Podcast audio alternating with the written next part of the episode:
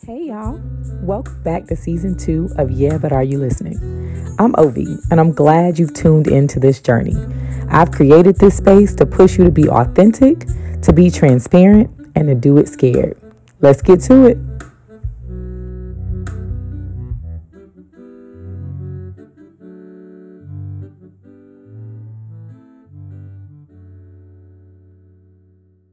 Hey, so in honor of Pride Month for June, I have invited my very good friends, Link and Lupe.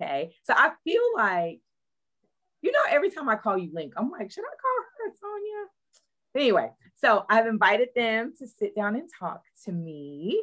Um, so we'll get started. So you guys give me your introduction. Tell me who you are, um, whatever you want people to know, who you are, where you live, what you do. Whatever you want people to know. You go first. Yeah, I'll go first. Um, so yes, I, I go by Link. Anybody who knew me at Southern and anywhere else, I'm Sonia. Um, and let's see. Uh, we're living in Decatur, Georgia uh-huh. right now. Mm-hmm. My last name ain't Link no more. It's Link Toon. Right, to married. Another part we'll have to talk about. You guys were the first people I had ever known to do that. What's that? Put our names together? To combine your last, yeah. Oh, yeah? Mm-hmm. Yeah, yeah, we'll talk about that because that, that was a whole conversation. That was a whole bunch of conversations. um, What else? What do you do? What do I do? I well, currently I am an application specialist mm-hmm. for Q S S I. Mm-hmm. Um, and so it's warehousing software um, that I used in my previous job when okay. we lived in California. Mm-hmm. Um, so I love the software. Uh, and so now I get to work for the company that makes it ah, okay. and help other companies install it, use it, troubleshoot, answer their their ideas with solutions on how to use the software and all that kind of stuff. So you guys are unique because not only do we have pride stuff to talk about, but you guys are like biracial and like what what is, so I always get like nationality and race, like they are not interchangeable. Okay. No, no, not. No. So nationality is is literally that nation. What na- what nation nationality are you? Okay. Anytime somebody asks me that, what nationality are you? I immediately say I'm an American. Okay. Okay. So, right? So race. Give me your race. Your yeah. racial so mix. My racial mix is black and white. My dad is black. My mom is white, mm-hmm. or ethnicity if that's what you prefer. Um, and and I have a sister. Um, both of us, as far as our faces are concerned, we look very similar, but our skin tones are very different. Um, I am very white presenting. Uh, if it wasn't from my hair, I feel like. You're not that white presenting. Newsflash. No. Well, I'm, I'm white presenting enough that okay. for some reason, white people can't tell I'm mixed. Black folks always know that I'm mixed. Right. I have okay. never yeah. had a problem with black people not knowing that I'm mixed. Yeah. Uh, okay. But, you know, there's my life. My You're sister has beautiful mixed person olive skin mm-hmm. that, you know, I've always wished that I had, but but that is not me. Well, that's okay. I got it. I got it. Okay. All right. Your turn. Right. Your turn. Lupe's turn. So I'm Lupe. And I actually grew up in Atlanta, so it was like moving back home to move to Decatur. Um, and I'm a teacher. I've been out of work for um, a bit though, you know, having had a baby, but yes, I'm yes. excited to get back in the fall into the classroom setting. I have lived in a bunch of different places. So from Atlanta, I moved to Boston for college, and then I moved out to California for my graduate degree, um, and then I moved back to Atlanta to be near family, um, and I don't know, that's, I think that sums me up pretty well. Tell me about moment. your race. Oh, so I am adopted into a white family. Um, I'm from Paraguay originally. My twin brother and I were adopted when we were four months old. And so race has always been a bit complicated for me because I present in a certain way, but my upbringing is very, very white, very WASP um, background family. um, and so Uh, going to college in Boston was a big kind of bubble bursting a bit for me because I was in the bubble that I grew up in. I was just mm-hmm. perceived as a person, it felt like, for the most right. part. Um, but I also was, you know, with my family, so that made up my identity. But right. without my family, without my white um, brother and my white parents, Um, you know, I'm perceived as a person of color, so right. I had a lot of uh, really negative experiences in Boston uh, in regards to my race. Um, technically, I am half Guarani, which is also which is the native group from Paraguay. Okay. Um, so I'm half Native American and uh, half Spanish, um, but I've not done a genetics test, so I'm not one hundred percent sure, but that is my understanding from um, what my mother told me about my birth mom. So I am, yeah. so I'm floored. So I will tell you, um, it has, I continue to be amazed at what I learn about. So I've done, I've done a bunch of episodes at this point, and a lot of them um, have been with other people, and, and many of the other people that have participated are people that I know, right? Or that I would like to think that I know intimately. And I continue to be amazed when I have these conversations and I like get to talk to people that I'm like, well, shit, I don't know you at all, now do I? So I am, I am you know, I get to learn a lot um, in this. So you're right, I would have never, so I didn't know you were adopted, number one. I mean, I don't know that you would put that on your wedding invitation, right? But like, I didn't know you were adopted, and I, I definitely didn't know the background. I definitely um, just thought you were Spanish or maybe even Hispanic. I, I don't know. I'm not, I'm, I'm awful at that. So I, I usually stay away. Latino. Yes. So Hispanic yes. is usually referred to people who have um, like Spain, Spanish descendants, whereas Latino is more reference for people from Latin American countries. Okay. Well, look now at that you history. Know. Now I know, right? I feel like the, um, the other day, my, my cousin was here visiting, and he had a Reading Rainbow shirt. And so, oh, and I, I looked at him because he's also not, like, he's not gay. And I'm like, so this is probably not the best month for you to wear a Reading Rainbow shirt. He's like, but it's the show. I'm like, eh, it's got a rainbow on the front. But anyway, so yes, the more you know. The more you know. So, um, let's talk a little bit about, so we'll dive into like pride a little bit, right? Um, let's talk a little bit about like your own personal journey in terms of um, what that looked like. Like, when did you know? Who did you tell? Um, what was the feedback? Like, so I laugh because Link and I went to middle school together, right? Mm-hmm. Right at wow. middle school. And like, yeah. Like, so I'll have to, I'll have to let you tell me when you know, so that I can be like, well, I knew. So I just, you know, I, need, I need them to like line up. I need them to line up, because what I remember is in middle school, Link was a tomboy, right? And it was like, so it wasn't a big deal. It, I mean, because I don't know that being a tomboy at that stage, for me anyway, related to like homosexuality. Right? It didn't have anything to do with your sexuality. You just like to climb trees. I mean, I guess, like, looking back, I guess they were, don't laugh. I mean, I just mean, like, I guess looking back, I guess they were connected, but they weren't connected for me at that, at that point in my life. And I say that because now I have a niece who's in middle school, and they are like talking pronouns, and, and I'm like, in middle wow. school, I didn't care about nobody's pronouns. Like, if you were a girl, I called you her. If you were a boy, you were him. It wasn't this identity thing. So, you know, so I, I laugh because when I when I think back, so you were a tomboy, and you were the best softball player I knew. Like, hands down, if you're playing softball, you want her on your team, right? Or if you're if you're doing track and you want her, like, you want to win in like field events, you want Link on your team. It really was not connected to your sexual preference. So, like, at what point did you know? or think you knew, or like, at what point did it become, I don't know, like, was it a decision?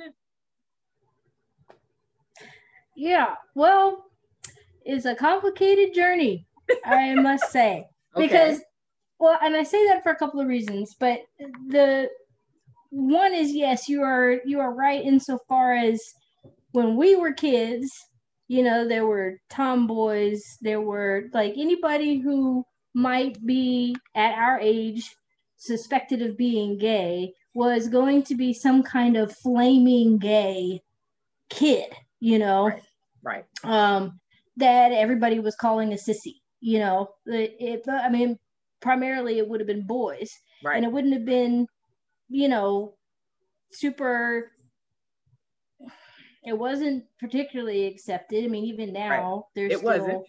there's still challenges with it. Um, and outside of that, it's just let kids kind of be kids. But right. so that's not just us being kids, it's also us being, you know, in the eighties and early nineties, there, you know, was a whole different culture, you know, around where we were. And you're talking about the South, and North Carolina in particular has changed a lot yeah. around the general culture that, you know, how, when, what school was like when we grew up. Right. And, you know, now kids, our classmates, yours, our kids are going to those same schools. Right. And they have a whole different experience. Right. Um, the pronoun thing is real. That didn't exist.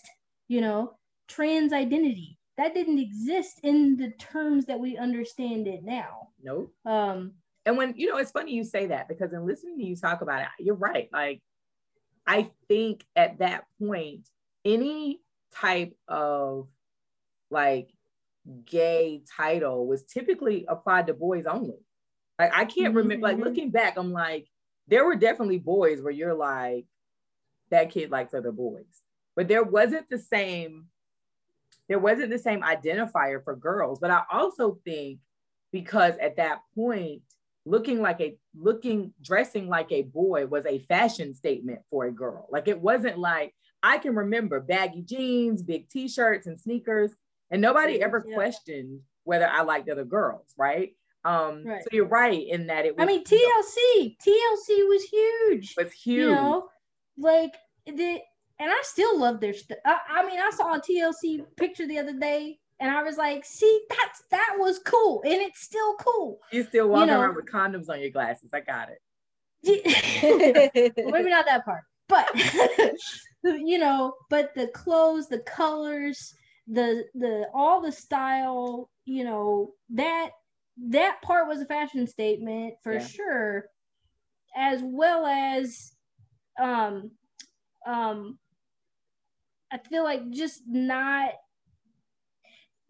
so I got told a lot, you're a tomboy, but you're going to grow out of it, mm. you know? Um, and I do remember the first time that somebody, uh, it was the dad of a softball friend, um, somebody said to me uh, something in a way that, that started to imply I wasn't growing out of it. Um, And I was, I was, so this guy had known me for a long time, you know, through, through softball, and, um, you know, watched me grow up. And at one point, uh, uh, as a teenager, he said to me, um, because I, I was never a big fan of wearing dresses and no way, you know, that kind of stuff. uh, so I did at one point, you know, decide like, I'm going to, I'm going to try to embrace more femininity than I have been. Right. Um, I'm not gonna lie, I look nice. I wasn't comfortable at all, but I right. look nice. Mm-hmm. And, um, and he happened to see me. I don't remember where we were, um, out and about. And, and he, he made a point to come over and say to me, wow, I'm really, I'm really surprised. Like, you clean up nice. I was a little worried. I figured, you know, last time I saw you running around with a, with a stick for a sword and a blanket for a cape, and I figured when I saw you again, I was going to see you scratching between your legs. Wow. Okay.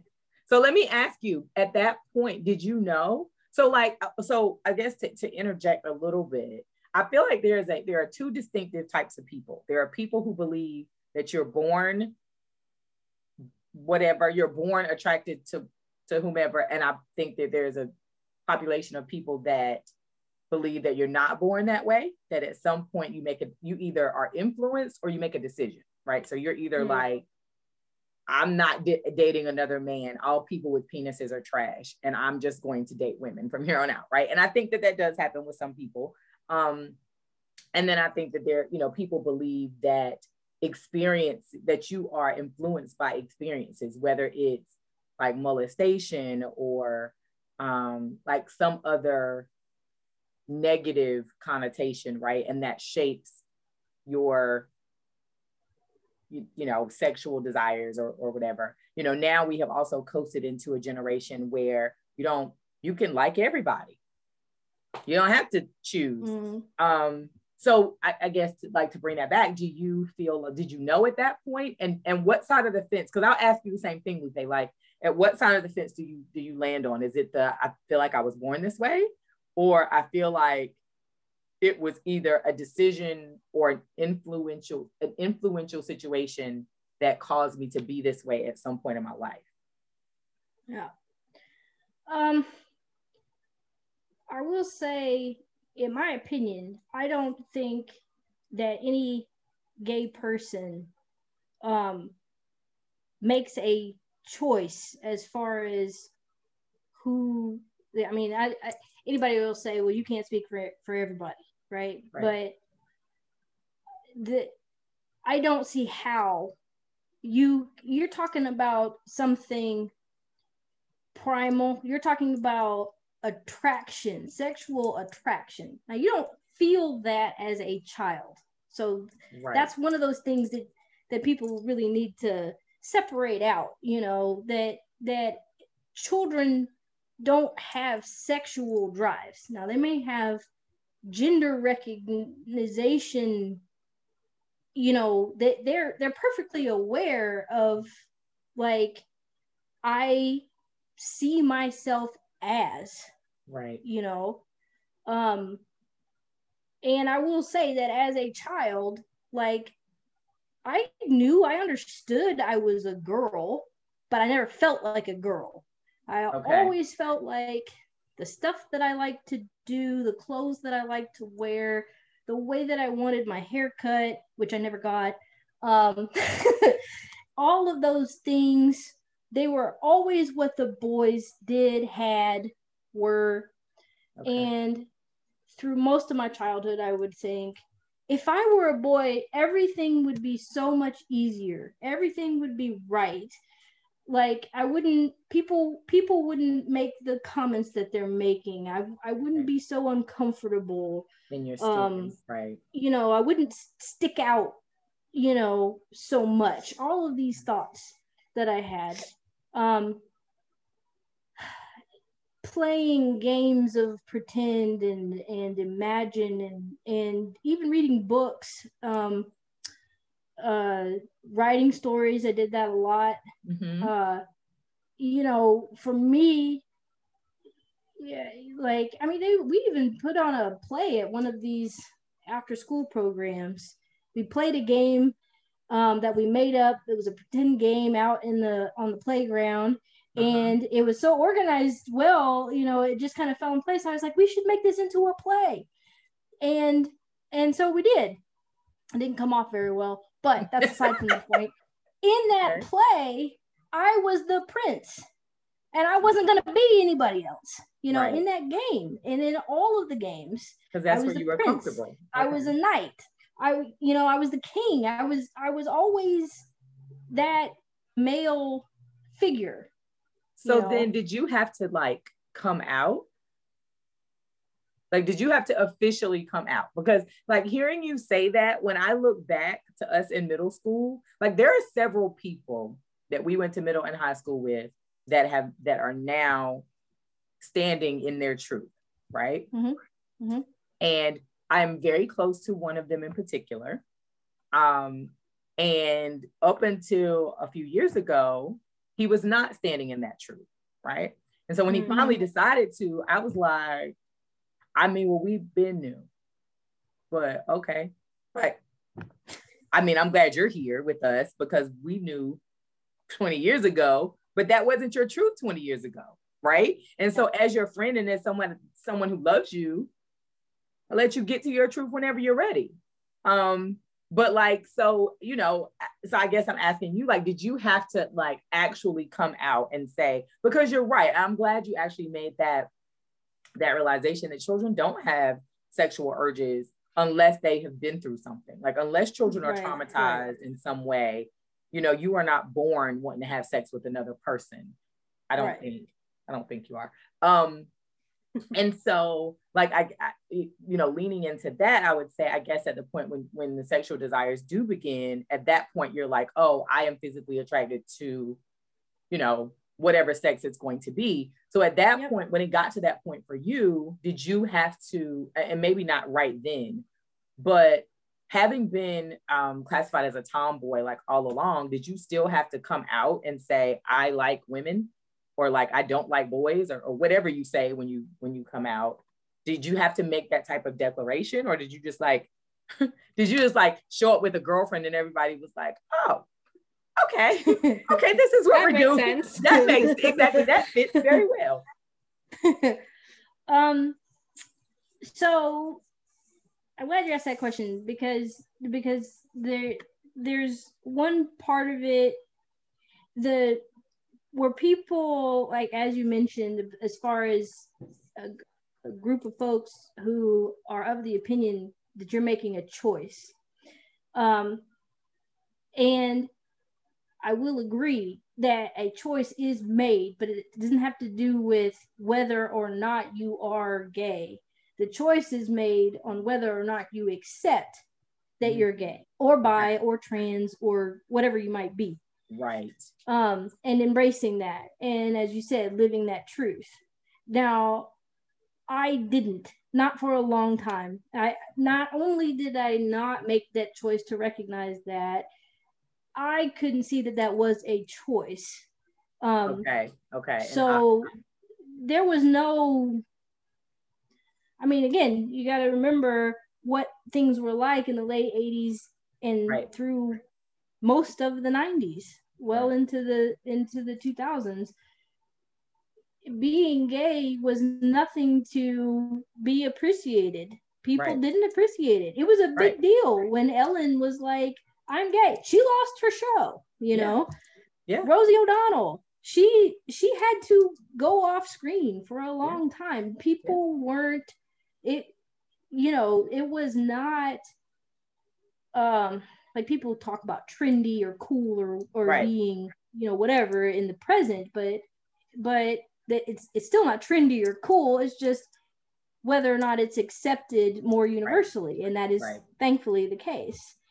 But as kids, it was taboo, you know, it was whispered about. People who were thought to be gay were whispered about. They were ostracized. We had a friend in in school who I just thought was was just the coolest kid I ever saw. She she she was a she. Um, you know, she got to wear the clothes that she wanted to, cut her hair the way she wanted to.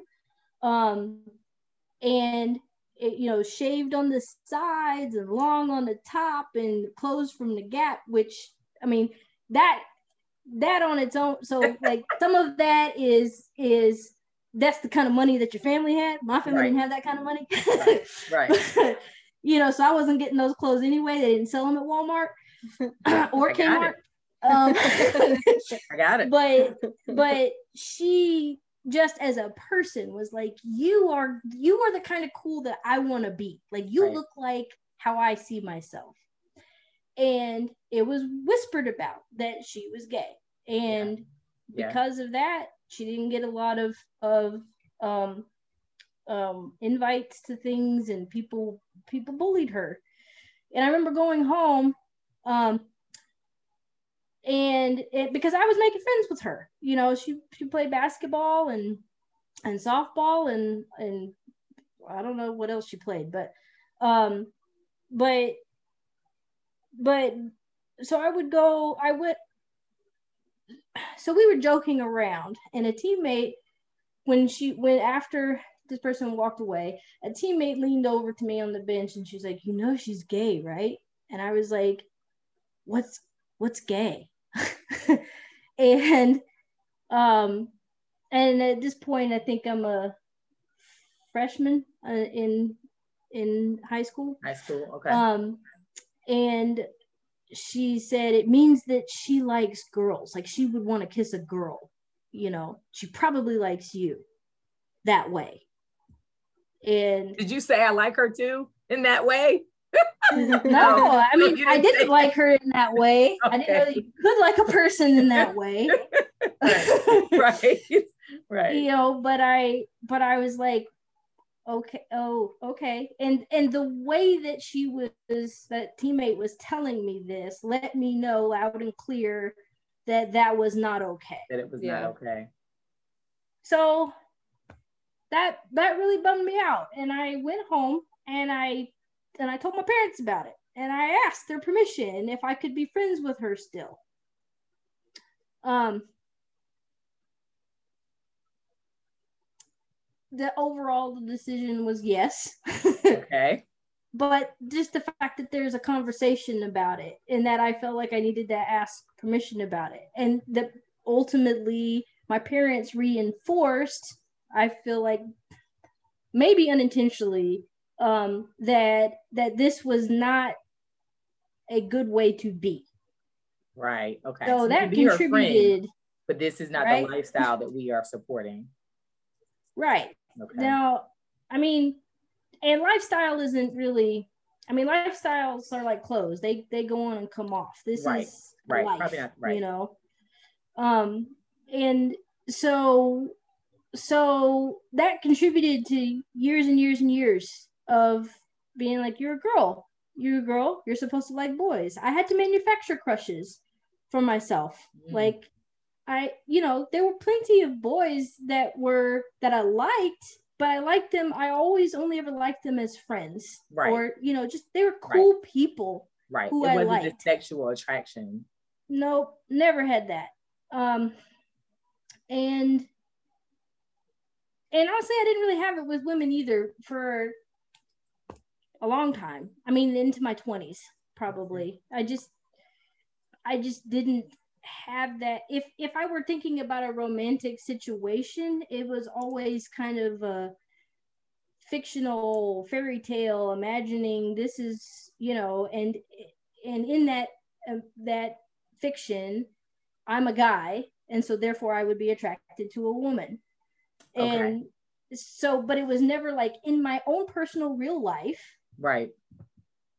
What about getting married? What about having kids? What about having a boyfriend? Like, I'm supposed to have a boyfriend. There's nobody I'm interested in who would fit that bill. So let me ask you, and then I'm actually going to bring Lupe into the conversation. Um, that's okay, Lupe. You get to start at the beginning too. We're not we're not going to jeopardize you of your story. Um, no, let me ask you this, Link, before I before I bring Lupe in. Did you? Because I, I do want to bring her in to the point where you're at, like to the mm-hmm. to the twenties or to the point where you're at. So then, I guess it's a two part question. The first one is: so having said that, did you like opt out of relationships? Like, did you just uh, choose to just have kind of platonic friendships, or did you? So let me let me back up a little bit further. So I, I had a conversation. I told you my cousin was here with the Reading Rainbow shirt. Yeah. And I was, that's not a good idea, sir. Um, anyway, so, and one of the, we had a conversation. We don't discriminate. About, he can wear the rainbow. He cannot wear the rainbow shirt. Rainbows now, for he, everybody. Yes, yes. Um, but he, we actually, I told him that I was like, we were, you, you, you guys and I were going to talk, and he was, you know, we started having a conversation, and, um, you know, he was like, Um, I don't, I can't remember where he lies on like the birth or the decision. We we talked about it, but I don't remember. But I do remember that the one of the responses to something he said that I gave was, you know, um, that I know, because, oh, he was like, but I know people, he felt like it was a decision for some mm-hmm. people, because he's like, I know women who have been with men their entire life. Niecy Nash is a perfect example, right? She was married, I think, twice to men. She got a kid. She might have two kids, right? And mm-hmm. now she's married to a woman.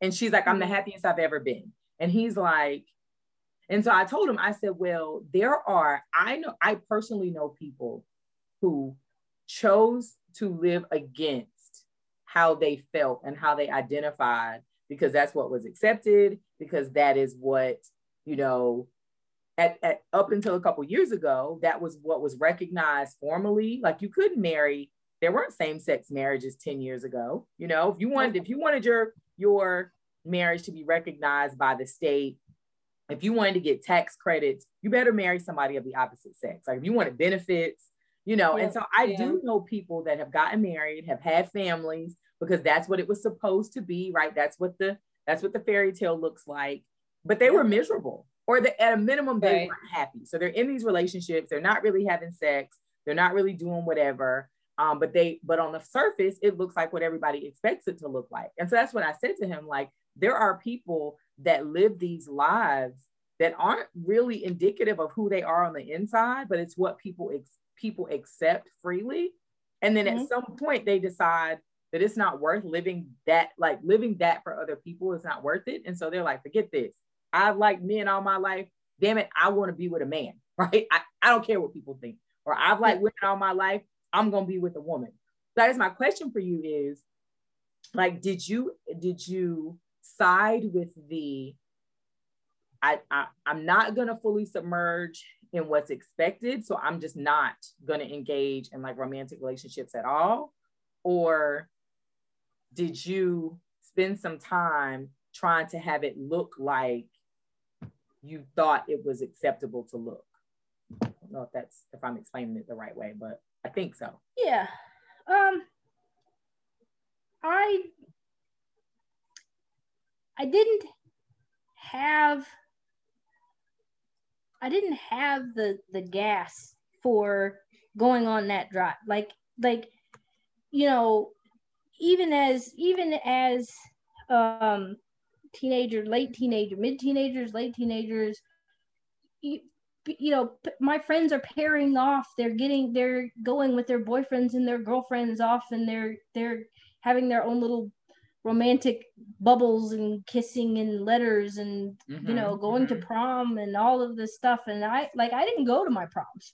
I didn't go to any of my proms. Okay. Um, um because the expectation is you're a girl, you wear a dress to to the prom. Like, not just a dress, but, but like the fanciest, nicest princess dress that you can find. Yeah. You can get. Yeah. And I was not going to do that. Period. Right. Right.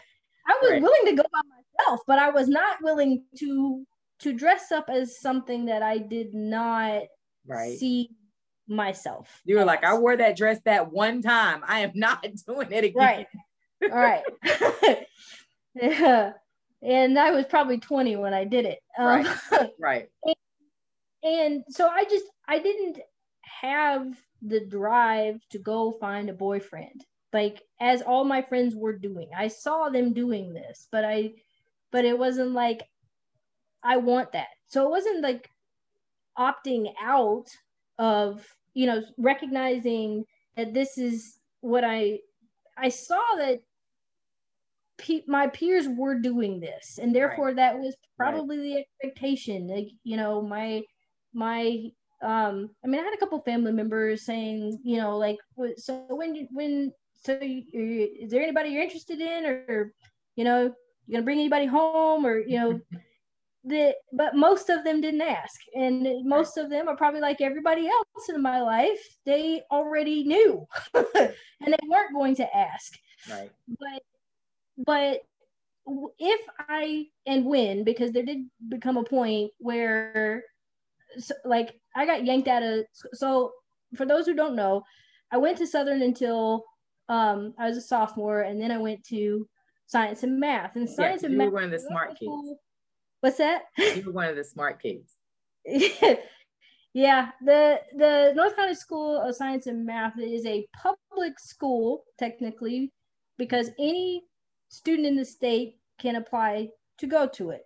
Mm-hmm. Um, however, you live there as if it is a boarding school. Um, and so in living there, um, you you meet students from all kinds of backgrounds from all over the state. And the school accepts the challenges that come with primarily being now guardians of five hundred, you know, right. sixteen, seventeen, eighteen. I mean, some, some of the kids there were very young, uh, thirteen, fourteen, you mm-hmm. know, could be. Um, and so the state is taking on that responsibility. At one point, I got yanked out of school, and I think by a bunch of homophobic um, teachers and administration.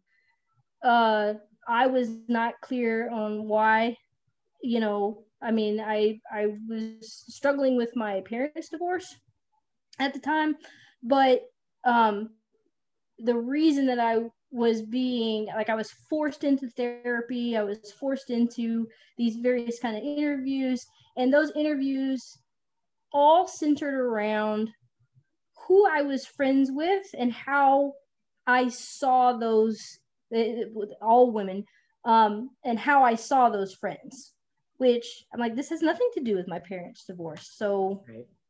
why are we having this conversation? Right. Um, so things like that, nothing, obviously that intense is happening outside of, you know, but you've got friends and you've got family making comments and making assertions and stuff like that, where the expectation is there should be a boy that you like. There, right. there should be.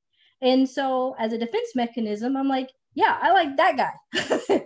You know, now, obviously that, it, and I might like that guy, but I don't necessarily like him in any kind of boyfriend sense. Right, right. Um, but it's a defense mechanism.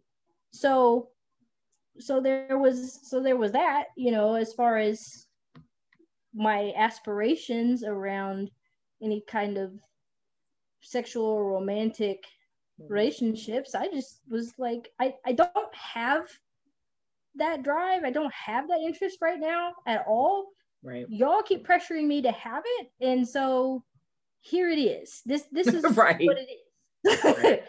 You right. know, but as, once it became like, all right, now I am starting to recognize a sexual interest in others. Right. It's women, you know, and right. that's the truth. Right. That's my truth. Yeah. All right, Lupe, you ready? Sure. Okay. So tell me, so we have now, Link has gotten us up to the point for her where she is now standing in her truth. She's she's probably thirty-seven. No, no, no, I'm just joking. So she's gotten us to like her twenties where she is like standing in her truth. Um, so give us like when you, um, like when you, when you knew um, what that looked like for you, like what your experience, if there were any like standout experiences for you that you had, um, just what that, what that looked like. Because where were you were in Georgia? Yeah, I was in okay. Georgia, okay. Um, but I grew up in a very affluent family, so mm-hmm. I went to a private school mm-hmm. that was like a hippie private school. So okay. everyone was like super super liberal, like a lot of very wealthy Democratic folks. Uh, everybody loves everybody. And kind of, yeah. And and so, you know, in high school, there were several teachers at my school who were gay and they were out. And there was an L G B T Q alliance at my school that the one of the language teachers started. Um, wow, he's actually okay. still there. Um, but so uh, there was quite a lot of like visible people in my life who were mm-hmm. gay. Uh, growing up, like we had family friends down the street from us. They were a lesbian couple mm-hmm. and they also had two adopted daughters from Guatemala. So uh, we became friends with them um, and we would frequently go down there for dinner. Or they'd come over to our house for dinner. Okay. Um, I, my parents were very, uh, like my mom was super hardcore hippie, you know, in the sixties, you know, love everybody. Um, And my dad's a pretty laid back guy. Uh, my cousin came out when she was fifteen. She's in her early fifties now. Oh, wow. So she okay. came out back in the day. Um, and my my parents were some of the my the aunts and uncles that were like really supportive of her. Mm-hmm. Um, and so it was always just kind of known in my family. So there wasn't a ton of like there wasn't a lot of stigma around it. Right. Okay. Um, I mean, she had a hard time of it, partly from her relationship with my aunt having a really hard time with it. But for the most part in the family, it just was accepted. Um, and so did you have to like come out, or did you just was one so, day just like, I have a girlfriend? So I, um, so I actually had a boyfriend in high school, a very serious boyfriend. Um, and, and in college, I also dated men. I knew in high school, probably around junior year, that I also liked girls, mm-hmm. but I was pretty happy in my relationship with a guy. But I, I did know that I, um, had, had, had crushes on, um, female friends and, and girls in my classes, but it, but I was like, well, I'm dating a guy. I mean, so my mom, I guess, was somebody who um, had lots of different boyfriends in high school from like a relatively young age. Okay. And I was like painfully shy growing up, um, like to the point where I was really only friends with my twin brother for the majority of my elementary school life, pretty much. And he and I would always make friends with one person. It was always a girl. And then there would be like us, this little trio, but that would be it. Like Nick and I, Nick's my twin brother, wouldn't really make friends much outside of that. Mm-hmm. Um, and so, uh, you know, I got to middle school. My mom kept asking me if I liked boys or if I had a boyfriend. And then high school rolls around and, you know, freshman year and sophomore year, and I still don't have a boyfriend. And I had lots of crushes on people, but A, I was like really, really shy. Right. So I wasn't going to like ever make a move on anybody. And um, also one thing that I thought like reflected upon is that um, the school I went to was, there were very few people of color at my school. Okay. And I've always been drawn to, um, had crushes on people of color, okay. um, P O C folks.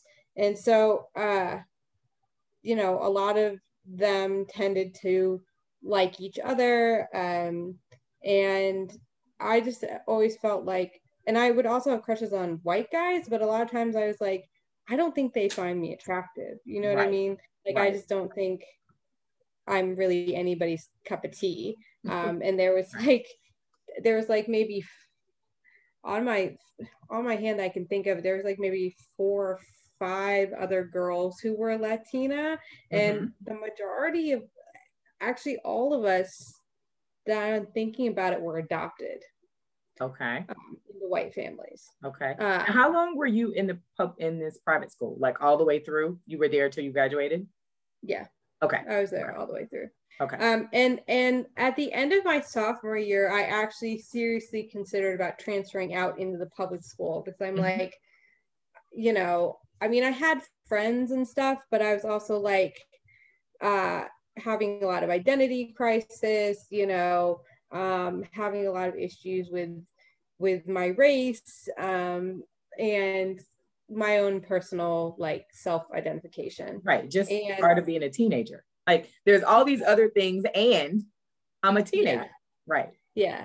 And so, you know, I was, you know, it was also like, you know, pe- like, boys just don't like me. That's just, yeah. like, kind of what I felt at that point.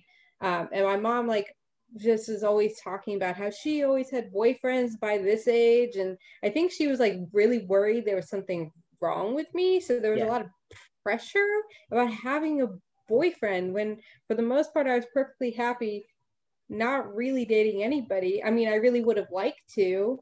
Right. Um, but that just was not happening for me. Um, and then, and then I ended up Uh, date, dating a guy who came in ne- uh, the next year. He was African American, mm-hmm. really attractive guy. Um, you know, our families got along really well. Um, but by the end of my junior year, I definitely knew that I also liked girls. Okay. Okay. So I did have this experience in college, which kind of shaped me coming out much later.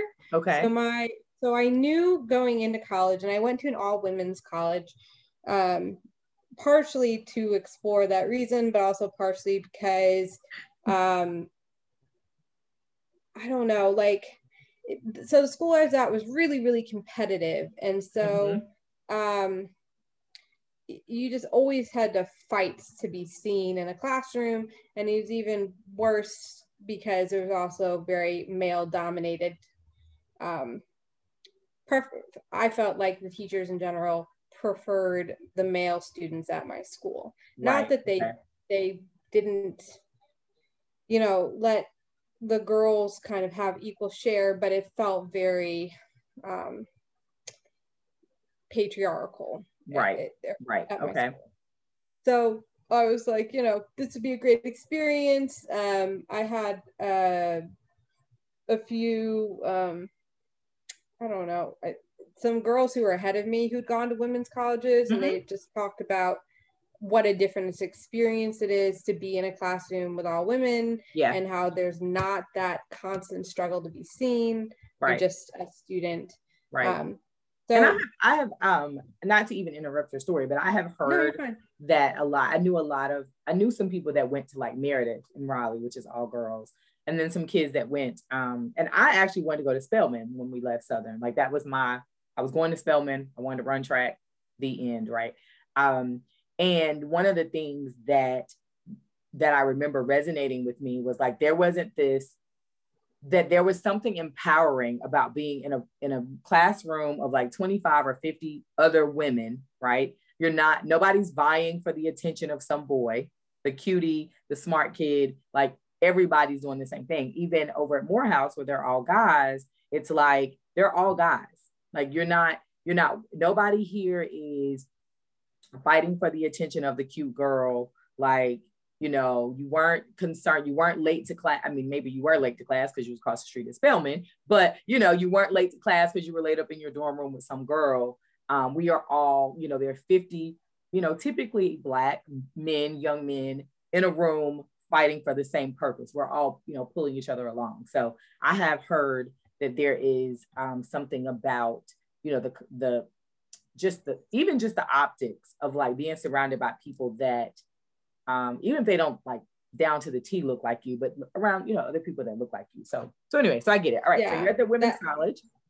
Yeah. And so my freshman year, you know, so Facebook came out, um, or like it, it was created around the time that I went to college. Right. Okay.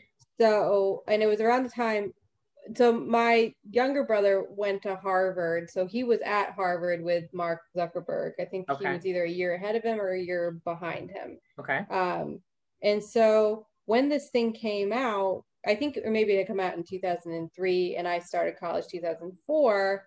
And so my roommate or my roommates and I were like all signed up for it.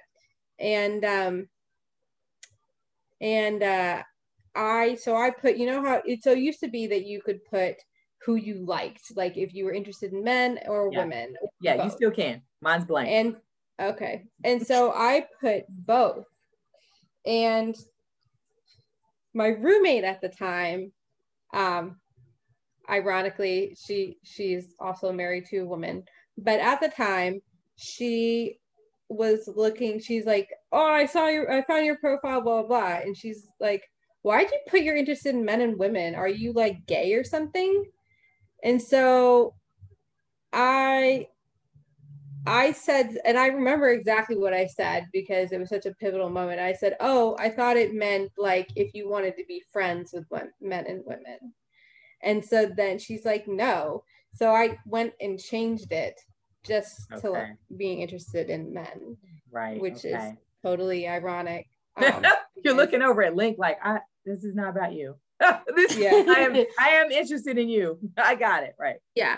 So, so then we all have our defense mechanisms. We do. It's, we do. It's, it's, they show up, you know, like these are and being it embarrassed. Big yeah. difference. Yeah. It's like, were it not for that comment, what would your first year college been like? Right, right. Right. Like if, if it weren't for some of the comments that I got, like what, what would have been different?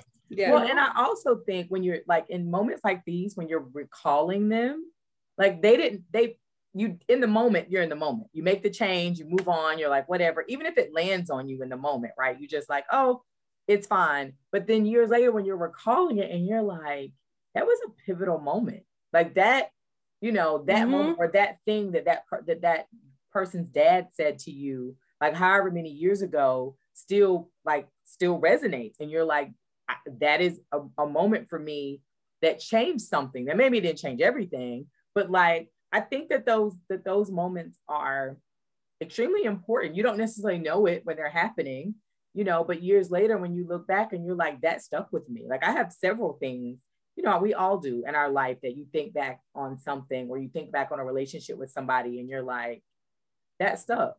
Like, it, yeah, maybe it didn't even sting when it happened, but it has stuck with me. It has shaped how I feel about X Y Z. It has shaped, you know, my lens through which I look at this, that, and the third. So yeah, those things happen and they, they yeah. stick. So you changed it and you're like, I only date guys. All right. Only date guys. Um, okay. I guess this, this is how my life is going to be. And then I was like, you know, after college, I can, I can live how I want to live. Right, is right. kind of what I thought in the back of my head. Um, and then, so I like in the space of two years, I think I probably dated like seven different guys mm-hmm. because I wasn't, I wasn't unhappy dating guys, you know, um, it's just that I didn't find, like my high school boyfriend was an anomaly a little bit, I feel like, because he and I had a really good intellectual connection as well as like a physical connection. But most of the guys I dated in college, I never felt like were my intellectual equal. So it was, I was dating them, but I was bored for the most part. Like I right. really felt like, you know, we connected, but there wasn't really much deeper about these people that I was dating. And so right. it would be like three months. Okay, I, I'm bored of this person. I'm going to break up with them. Um, right. And so, um, so that was not particularly healthy behavior on my part. Um, I did do, I did date a guy from El Salvador as well. Um, and that was partly me exploring my like Latin, Latino heritage and kind of that culture and being immersed in that. Um, but there's so much machismo in that culture that it it was never going to work long term because I was way too independent. I was way too American. You know, after we'd been dating five months, he's like, so, or eight months, he's like, so we're going to get married and you're going to drop out of college and you're going to start having kids. And I was like, hold up, what now? Oh, okay. No. Are we? All right. Yeah. All right. I was like, um, no, I'm going to finish college is what I'm going to do. And he was like, yeah, but I want to get married and we need to start a family. And I'm like, I am twenty-one years old. There is no rush. Um, right. And that was basically what ended up, like, I was just like, I'm not going to budge on this. And no, you're not going to get your way. And that was pretty much it. That was the end of it. Um, because he wasn't willing to budge either because I did not conform to what the standards were in in his culture. Right. Um, right.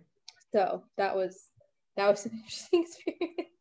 Um, so, but then I junior year I started playing rugby, which happens to be where a lot of um, queer and gay women happen to be on the team, and I ended up dating a girl from the team, mm-hmm. and. Um, I mean, I, I remember I came out to my mom first. Mm-hmm. I, for some bizarre reason, I was scared to come out to my dad. But I remember having a conversation with her on the phone and told her I was dating a girl. Um, and she she didn't she didn't seem that surprised. She seemed surprised, but not like shocked. I don't know. But right. I also feel like because my parents have had a significant number of folks in their lives who are gay. Yeah. That maybe it just wasn't, you know, yeah. a big deal yeah. um, to to her. And then I asked her, really being very, very, um, like, I was just scared to tell my dad. Tell my dad. I knew that was coming. Can you so, over dinner? And so, be like, and hey, gay, pass the corn. Yeah, that's pretty, that's exactly what I did with my mom. I'm like, can you, can you tell dad for me? and, uh, and then later he called me and we had a really great conversation, and basically they were like, you know, cool, like you are who you are. Um, and I think at the time I was like, I don't know if I'm, I'm one hundred percent gay. Like, I've obviously had relationships with men in the past, but you know, um, like I'm bisexual or I'm a lesbian, but either way, I'm not, you know, one hundred percent straight. Right. Um, and, you know, they basically were like, we love you for who you are, whatever, doesn't matter. Um, and, and, and then long-term, I really feel like my, my dad ended up being more comfortable with it okay. than my mom. I mean, my mom's still comfortable, but there were definitely some instances where she made some offhand comments yeah um when I was in my like later twenties that kind of rubbed me the wrong way, that mm-hmm. made it seem like she wasn't. Mostly it had to do around with having grandchildren. I was going to say it's probably about having grandchildren. Mm-hmm. Yeah, absolutely. So um so yeah, I mean, I would say that my sexuality is a bit more fluid, um that, you know, I'm can still be attracted to men. I still find men attractive. Um, but for me, I need that intellectual piece yeah. with a person as well as the physical and emotional. Yeah. And I have only ever found that with one guy, and that was the first guy I ever dated. Every other guy I've, I've, I've interacted with or been in a, any kind of romantic sense, I just been snooze fest for me. um, or, okay. or like, it felt like,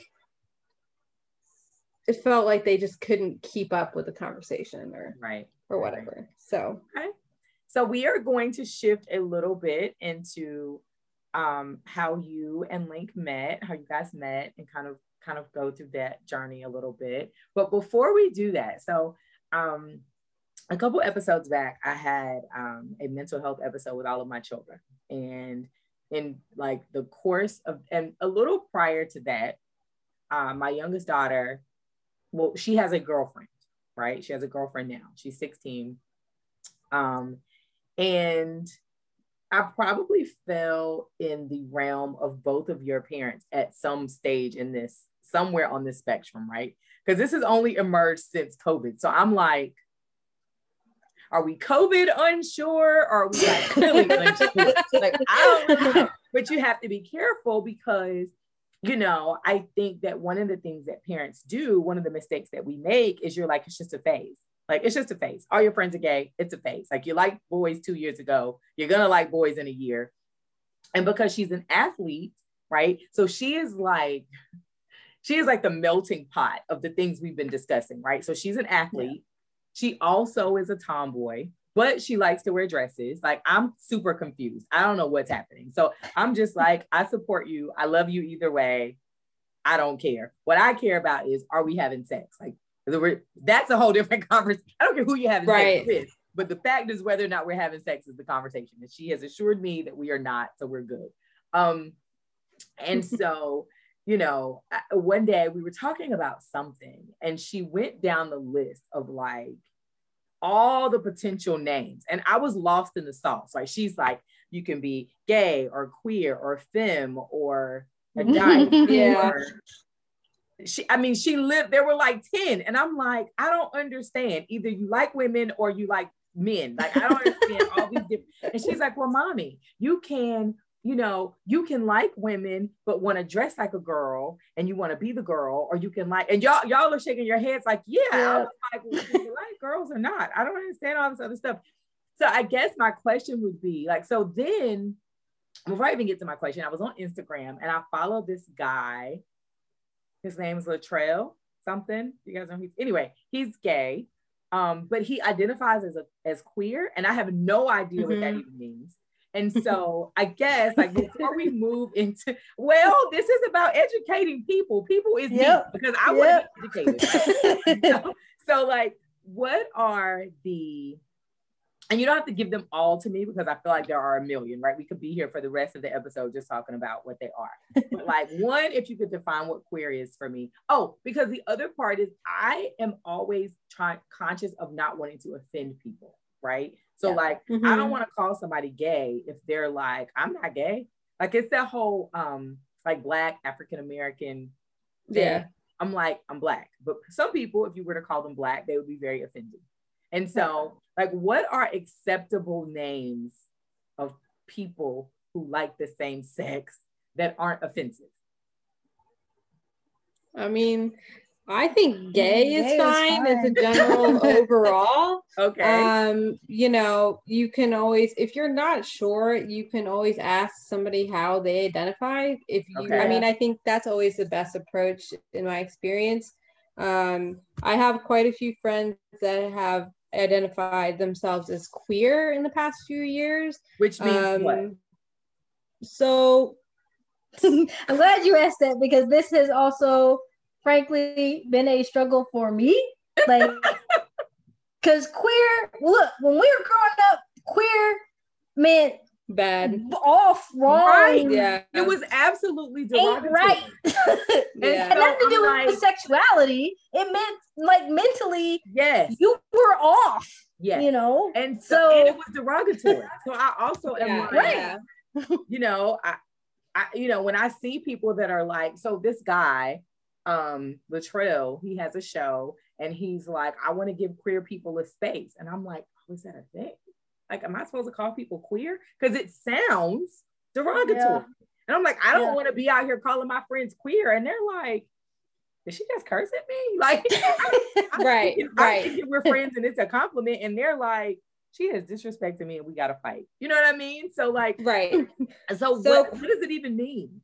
So a lot of times queer um, is definitely um, a younger generation's terminology. Okay. So I'd say the generation after me potentially that's coming up, that it, and the tail end of my generation is uh, starting to identify as queer or have been in the past five years. Well, wait, wait, wait, wait. But wait, wait. To, just to make it super clear, uh, Lupe is about seven years younger than me. Yeah. So okay. So he. Uh, uh, there's there is a definite separation in our like upbringing as far as where in the eighties and nineties each yeah. of us were. Where you fit. So okay, you're like thirty-five? Mm-hmm. Okay. Okay. Yeah. Yeah. All right. So tell me about the queer. So so from, and this is just from what my understanding is and from what a friend who identifies as queer told me, that it's basically someone who doesn't necessarily, who is more like gender fluid. So isn't necessarily like, like men, doesn't necessarily like women. They might be somebody who's a trans man, but still likes men, or, uh, so a, a trans man is usually F to M, female to male. Um, they have already made the transition. Yeah, so they've transitioned, they're on T, they maybe have facial hair, maybe have had a double Uh, mastectomy. Is that what um, trans means? That they have transitioned? Like I said it out loud, yes. and I was like, "Well, look at that! Look, look at you!" Well, well, not necessarily. No, no, no, no, no, no not, not necessarily. necessarily. So it's more about. Did you see like, how excited? Did you see how, how excited I was? Yeah. That I thought I had made the connection on my own, and y'all was like, "No, no, no, back up." So, lady. My dear Ovi, th- this is when we talk about gay culture. You know, if you're talking, when you talk gay culture, th- gay culture is an ocean. Like you yes, have huge. to, you have to really think of it literally in that sense. There are, you, yeah, you might know what a fish is, but then a shark shows up and you're like, no, it's a shark, but uh, no, a shark is still a fish. A whale shark is still a fish. It's not a whale, right? Like these kinds of things, like it's, it's complicated, you know, and there's, there's very few binaries that, you know, there's very few this is or that's. Okay. The whole point of the rainbow is that it is all the stuff in between this and that.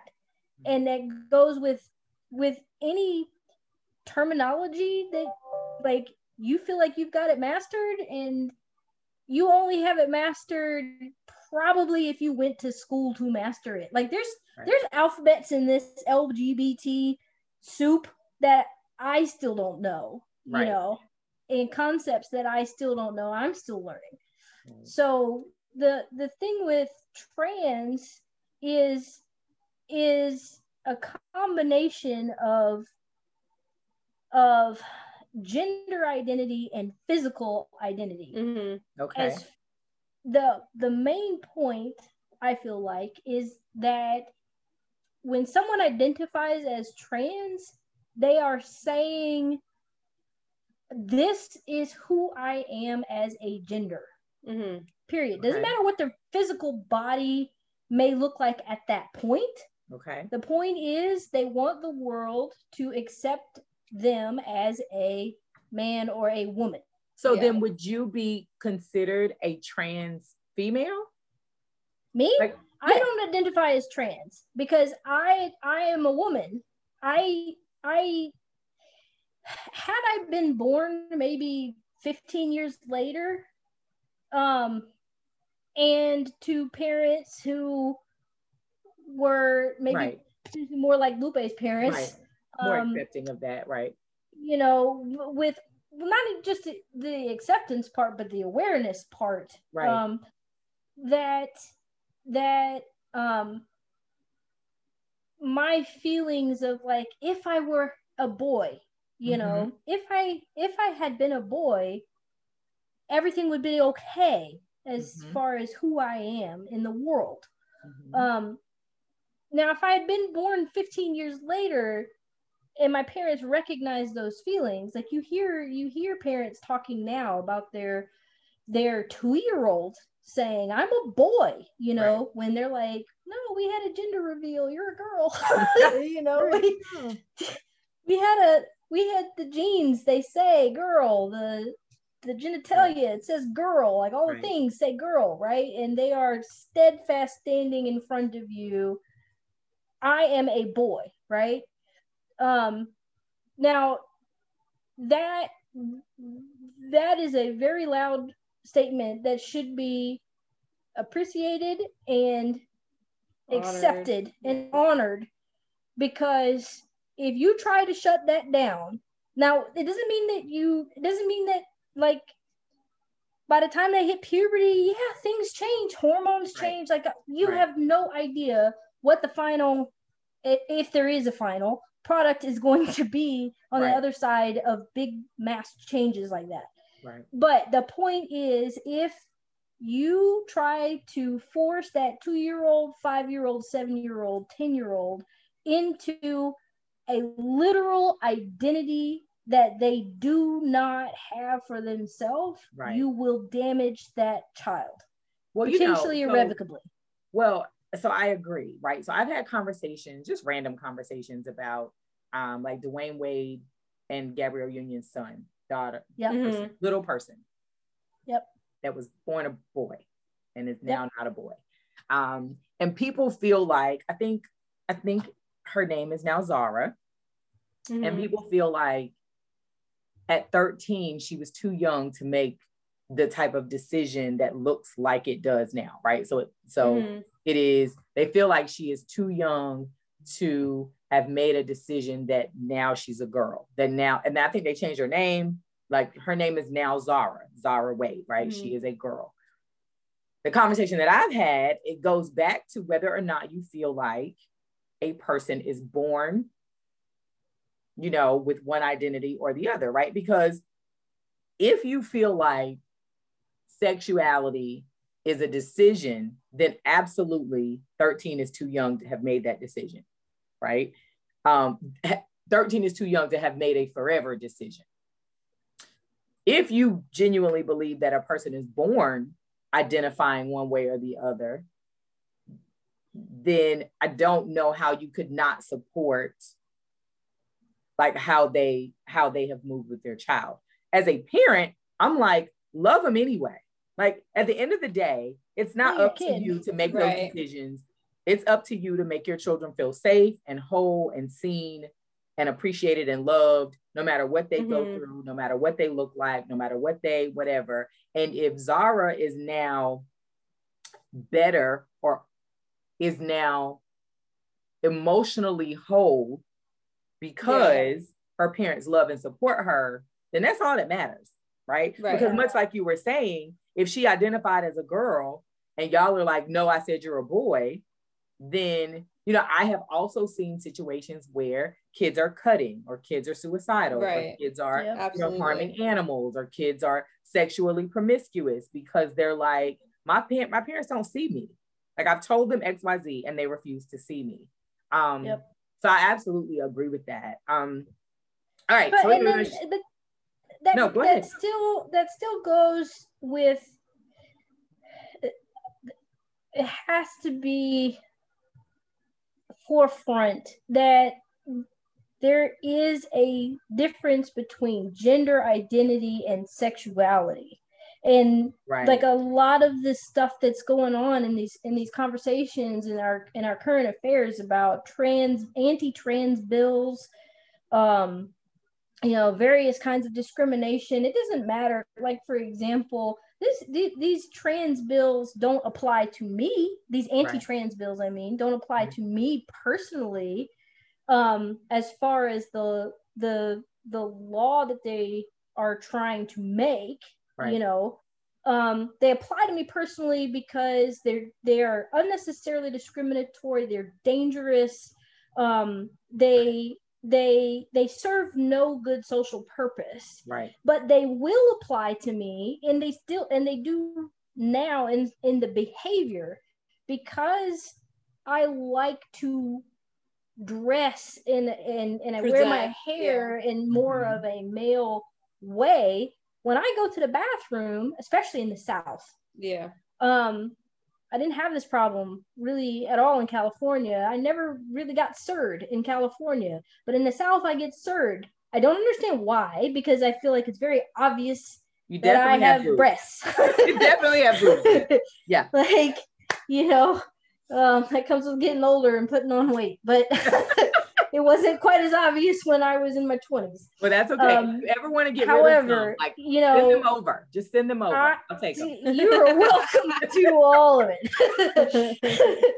But but that won't stop somebody bent on saying, you don't look like you should be in this bathroom. I'm going to go get security. I'm going to call the police. I'm going to really? do And that's what happens. You know, people feel emboldened to say, You you're supposed you are supposed to look super feminine, you know, if you're gonna come to a public bathroom that is for women, right? You know, and and so those kinds of those kinds of things, insofar as um that that has nothing to do with my sexuality, nothing right. at all. That's mm-hmm. entirely gender identity, right? Yeah. So that's why I keep kind of stressing that, especially when we, we're talking about children and and and letting them be kids, you know, letting them explore between boy and girl. What does it matter? Mm-hmm. What clothes that they wear, or if they decide that they want their hair to look a certain way, those things they can change, yeah. right? Um, you know, now conversations around hormone therapies, th- those come later. Right. And yeah, I absolutely expect a thirteen year old who is going through puberty, most likely, right, has started, um, has had sex ed classes, I'm sure, right. because that particular child is in California, right? Not, not like Louisiana, um, where where they are being told about the biology of human beings.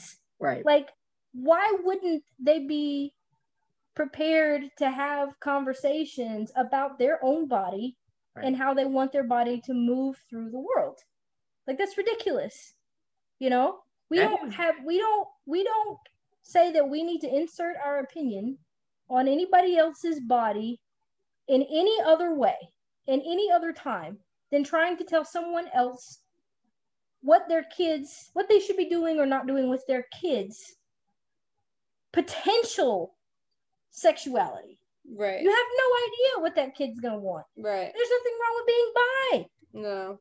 Right? Like, I mean, there's, well, there's a certain amount of stigmatism even yeah. in the L G B T community. It's just well, ridiculous. And I will say, um, I will say that I appreciate the spotlight that you have put on the difference between like sexuality and identity, right? Because even listening to you say that, I was like, oh, okay. Well, there's a light bulb. There's a light bulb that went off. That was off. That went on. That was off before. Um, and yeah. not that I, not that I even realized that I was making the connection between the two, right? So you hear kids like playing dress up, um, and they're three. You like little boys that are three, and they're walking around their mom's heels, and. Right. You you know, you hear people immediately like, get him out of those heels. Like, he's not going to be a sissy or a queer or whatever. And it's, yeah. you know, when you put it in the context of, this isn't about sexuality. He's three. Like, he does he's not want to have sex with his yeah. three-year-old classmate at preschool. He just right. sees his mom putting on heels. Yep. Like, and maybe, maybe he does, you know, maybe in five years or eight years, he is like, oh, you know, I want to be trans or I am gay or I am bi. But at three, it's not about the attraction to the other sex or the same sex. It's about like identity and mimicking what you see. Right, right. Exactly. Um, so I I appreciate that. Like I, that I could stop this right here because I, I feel like I feel like we have arrived. However, I do want to share um, you all's story because I I like the story. I think it's pretty amazing. I still have you guys um wedding save the date and invitation on my fridge. It lives on my refrigerator. Um and so and I want to talk about um your pregnancy journey because that was also a journey. So what I'm going to do, let's see, give me the um abbreviated how we met. And then I have some questions about that, of course. Um, and then we're gonna go into the, like the, the baby journey. The baby journey that is my nephew that loves me, that needs to visit. So how did you girls meet? So you were in California. Yeah, yeah, we were both in California. Mm-hmm. And uh, we played on the same rugby team. But actually the first time we met, I was coming off of a surgery. So I had A C L surgery because I, cause I tore it playing rugby. Uh-huh. So I had taken like basically a year off to get the surgery, do the P T, do all the stuff in order to come back to play rugby.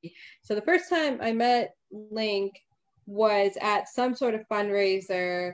And um she didn't even notice me, and I she, she says met, but she didn't actually meet me. I, yeah okay so I didn't actually meet you. I was also like at the time in a pretty serious relationship, and in addition to that I was presenting ver- ver- well what I thought was but much more masculine than I present right now. Like my hair was really short, I was wearing much more masculine clothing.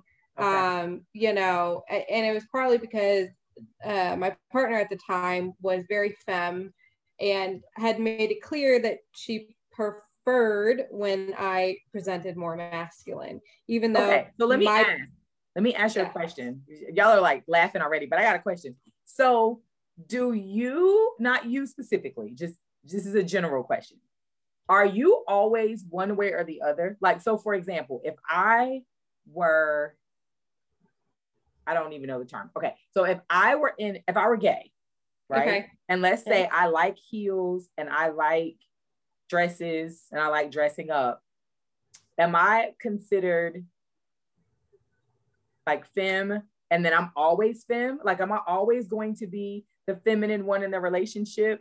Or like, are there times where there are two girly women? Yeah. Or is oh, there yeah. always well, one yeah. that's more manly? Because that's all that's also it's, so this is not fair, but this has also been like my my thing. Sometimes I see women and like they are clearly with someone who looks like a man, and I'm like, well, why she don't just get I don't understand. Why she don't just get a boyfriend? her she looks like a he. Why she don't just get a he? And so, I mean, so I'm being honest, right? Yeah, um, yeah. But is that like, are you, are you one way or the other? Or does it just depend on the relationship? Like what? I, so a lot of it, I think, entirely depends on the individual and how you operate in your relationships. So okay. I, um, I've always been pretty feminine. I like dresses, not necessarily heels so much, but like I'll wear them if I need to. Right. I don't know. They're sexy. We're coming out of um, a pandemic. I could toss all my heels into a bonfire. It's fine. Right. So, um, so I think it really depends. Like, so the person I was with before her presented much more masculine, but she also liked women who were more, slightly more masculine presenting. So I kept, I had still had long hair, but I wore like baggy pants and, um, like collared shirts and Timberlands and stuff like that. Okay. But I still had long hair and I kind of was pretty fluid. So some days I'd be more masculine, some days I'd be more feminine. But the person I was with thought it was really sexy when I wore like baggy pants. Okay. I don't know why, but that was just what she thought. That was, was her thing. Hot. Okay. And then the next person I was in a relationship with was definitely like high femme when I met them. But we both kind of went through gender fluidity. So like there's a time where she was presenting more masculine, and there was a time I was presenting more feminine. And then we kind of like reversed that. And I just kind of was that. It's not like I can.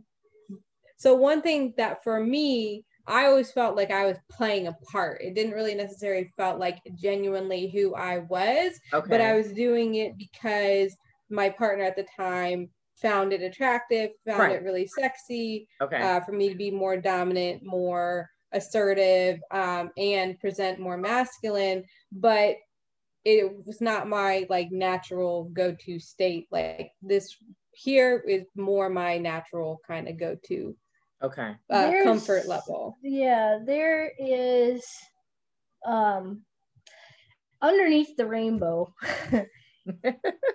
There, there is a lot of misogyny. Yeah. Surprisingly. Okay. There's a lot of patriarchy. Um, there are a lot of very toxic gender role expectations. So, mm-hmm. you know, you get straight people asking all the time, well, which one is the guy, right? Or which one is the girl in the relationship, mm-hmm. right? Um, and I saw a, a Um, a meme that was a fork and a spoon together in front of two chopsticks, and that's what they're asking. So which which one of you is the fork, you know? And it's yes. like that. Well, as someone who is straight, like that is yeah. when when the question when I and I don't ask that question, so I don't want it to come across like I'm out here like, so who is the fork? Like I'm not asking yeah. I'm not asking people who's the fork, but I think when that question is posed, it is one thousand percent about the sexual part. Like who puts on the strap? I mean, is there one? But like, if there is one, like who does that? You know, right, so I right, think right. that that is, that is where that question is, you know, is, is like, is, is birthed out of is like, you know. Yeah. I mean, there's not always they, you know, so, um, so, like I said, there's a lot of misogyny that that is buried under um, a lot of times the whole uh, love everybody, be open, be free, be who you want. Right. And in coming to accept who you are and being comfortable, like you were, you grew up being forced to wear dresses and skirts and right. and do all of these things that you just hated and. Very naturally, a lot of women, um, once they accept that that um, freedom to to to move through the world as they are comfortable, um, it's it's finding what's comfortable. So they they go to the other extreme. They cut off all their hair. Um, they, I feel like I kind of did that a little bit. Yeah. Not that I had that those restrictions, but I was like.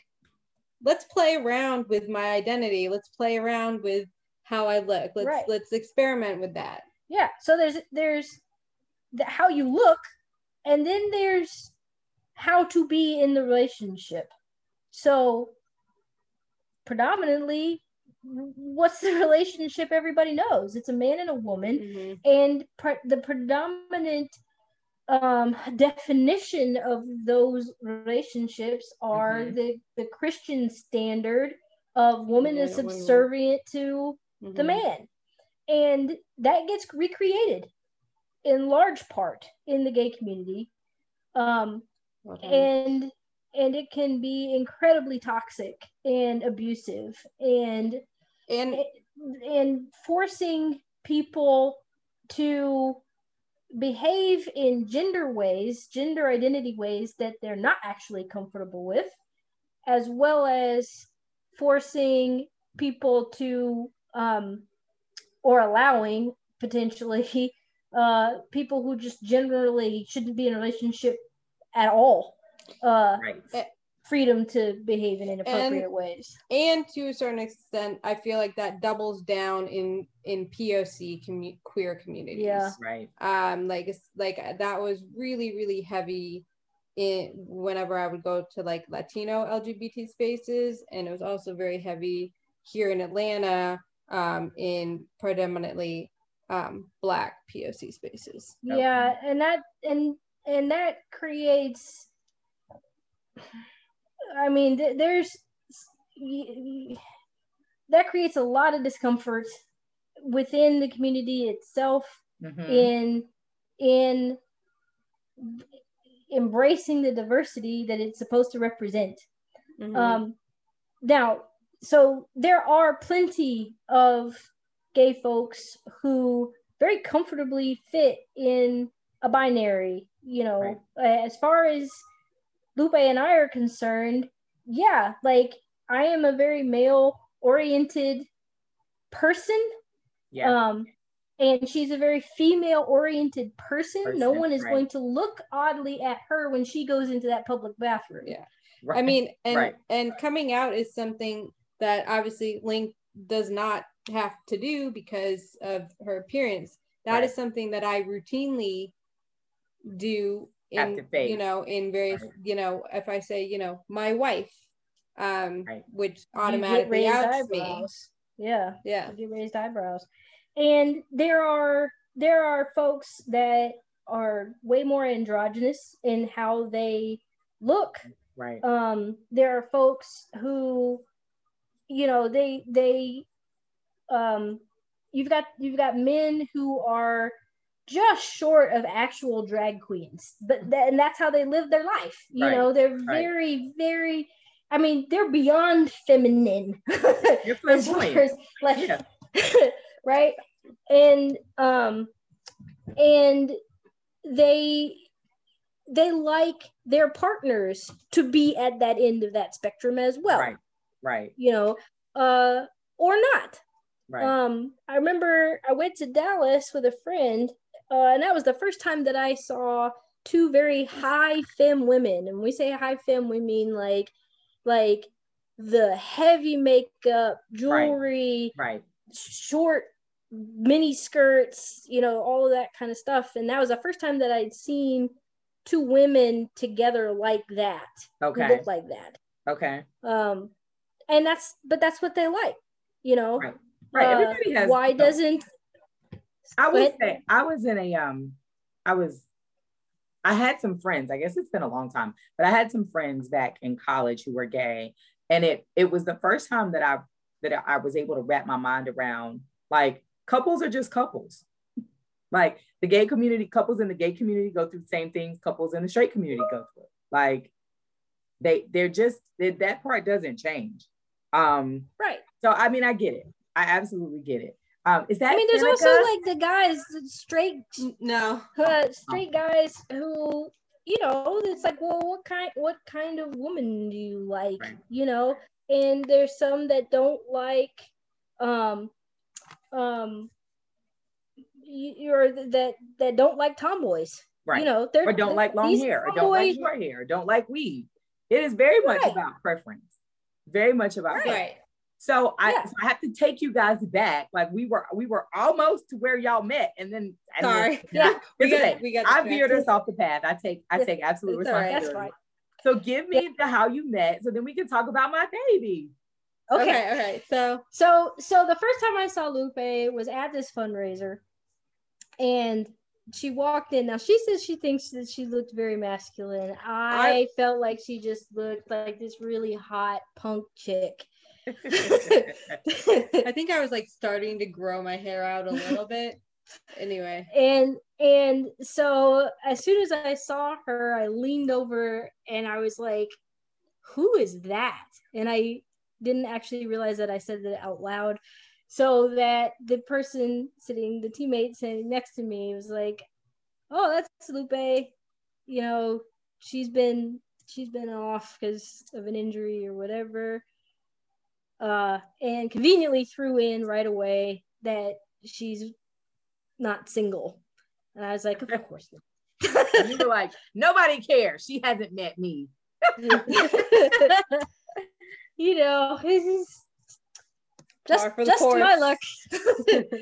um, and so we, you know, met in a very passing kind of way. Like, this is another teammate of yours, you know, right. And went on about life. Um, and uh, and then there was another fundraiser the next month, and a new teammate um, had joined the team, and we were standing next to each other, and in walks Lupe, and she did a, a very similar thing, saying, who is that? And I was like, she's taken. Okay. So we didn't actually get into a space of, um, um, well, well, actually, when I said that, her very good friend was like, she's not really, it's messy, but, you know, she, she basically, she's going through a breakup. Mm-hmm. Yeah. It was really messy. It was bad. Okay. And so I was like, all right, still off limits because, you know, dealing with whatever that is. Yeah. Um, and then later, I think it was March or so.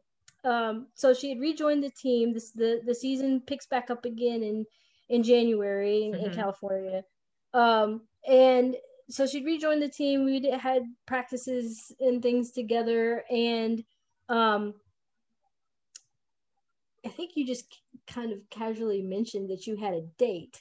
Mm-hmm. And I was like, what? It was like four months after my breakup. It was not a long time.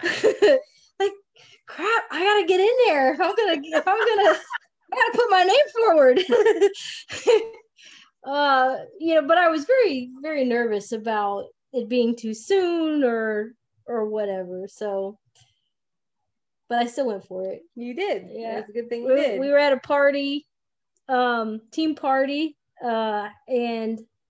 And she walked in wearing this red dress. Where were you coming from? I was coming from my school's um, auction or okay. fundraiser.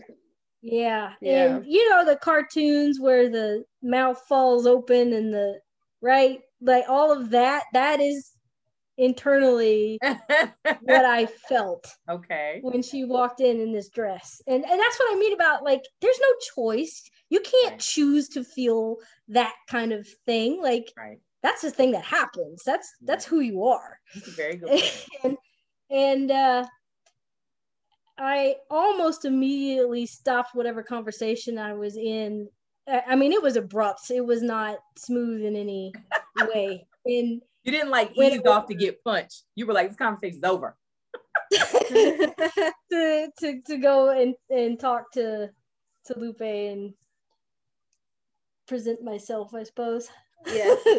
For consideration. So, all right. So we start dating. Tell me about the proposal. Oh, it was very sweet. Uh, she did it on a, um, so she had this idea of doing it at this park that we love to go take um, our dog Pez to. Mm-hmm. And it's like really cute and romantic. Uh, but what ended up happening is that well, she so had created, I, I had made a video. Yeah. Well, first I had asked her parents. Actually. No, you let Lupe tell it. She was all excited. Oh, yeah. yeah, she is excited. But I'm telling you what. Before. Yeah. She, the warm this up. Part is important because it will make sense when she finishes telling the okay, story. Okay. Okay. So I had I had asked her parents. Um. for basically for their blessing, um, mm-hmm. uh, and and then asked them not to say anything to her.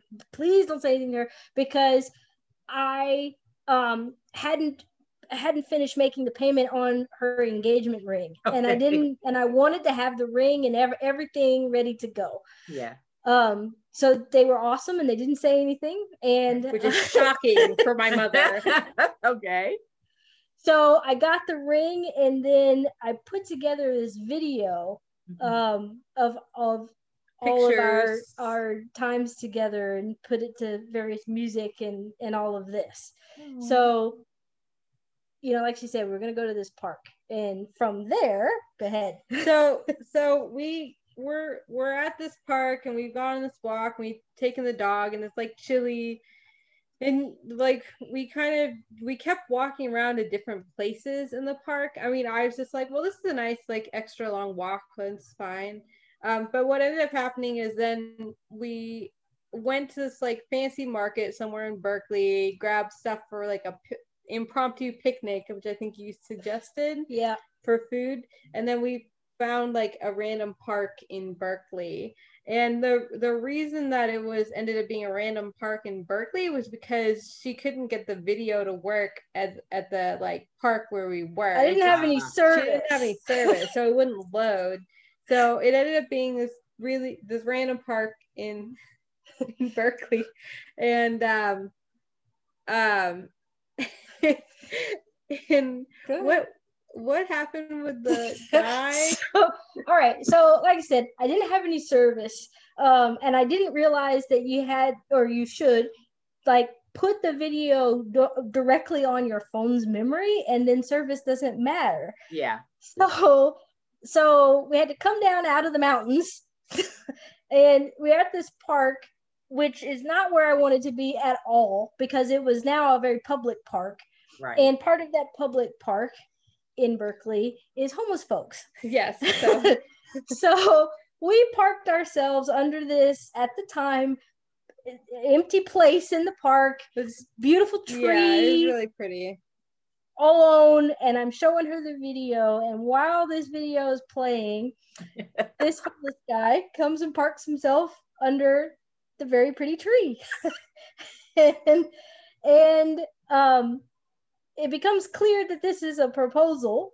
Um, Lupe is like, all right, you know, kneel down before me. I was like, I wanted a proper proposal with a kneeling. And so I do, and I present her with the ring, and she says yes. And the homeless guy in the back is like, yes! It was very funny. It was very cute. And then also the first, but the first thing that I had asked her was, did you ask my dad for permission? Of course I did. And she's like, of course. And I was like, okay, as long as you've done that first. And I don't know why, because I'm like not a traditional person, I feel like. So, but the fact that that was like my first question, I was like, man, I'm a lot more traditional than I, I was thought. Say, I you're a lot more traditional than you something think. Something about that was like important to me. And I don't know. And I think it's because I'm like, as an adult in particular, I have a really good relationship with my dad, so it's really important to me that that was honored.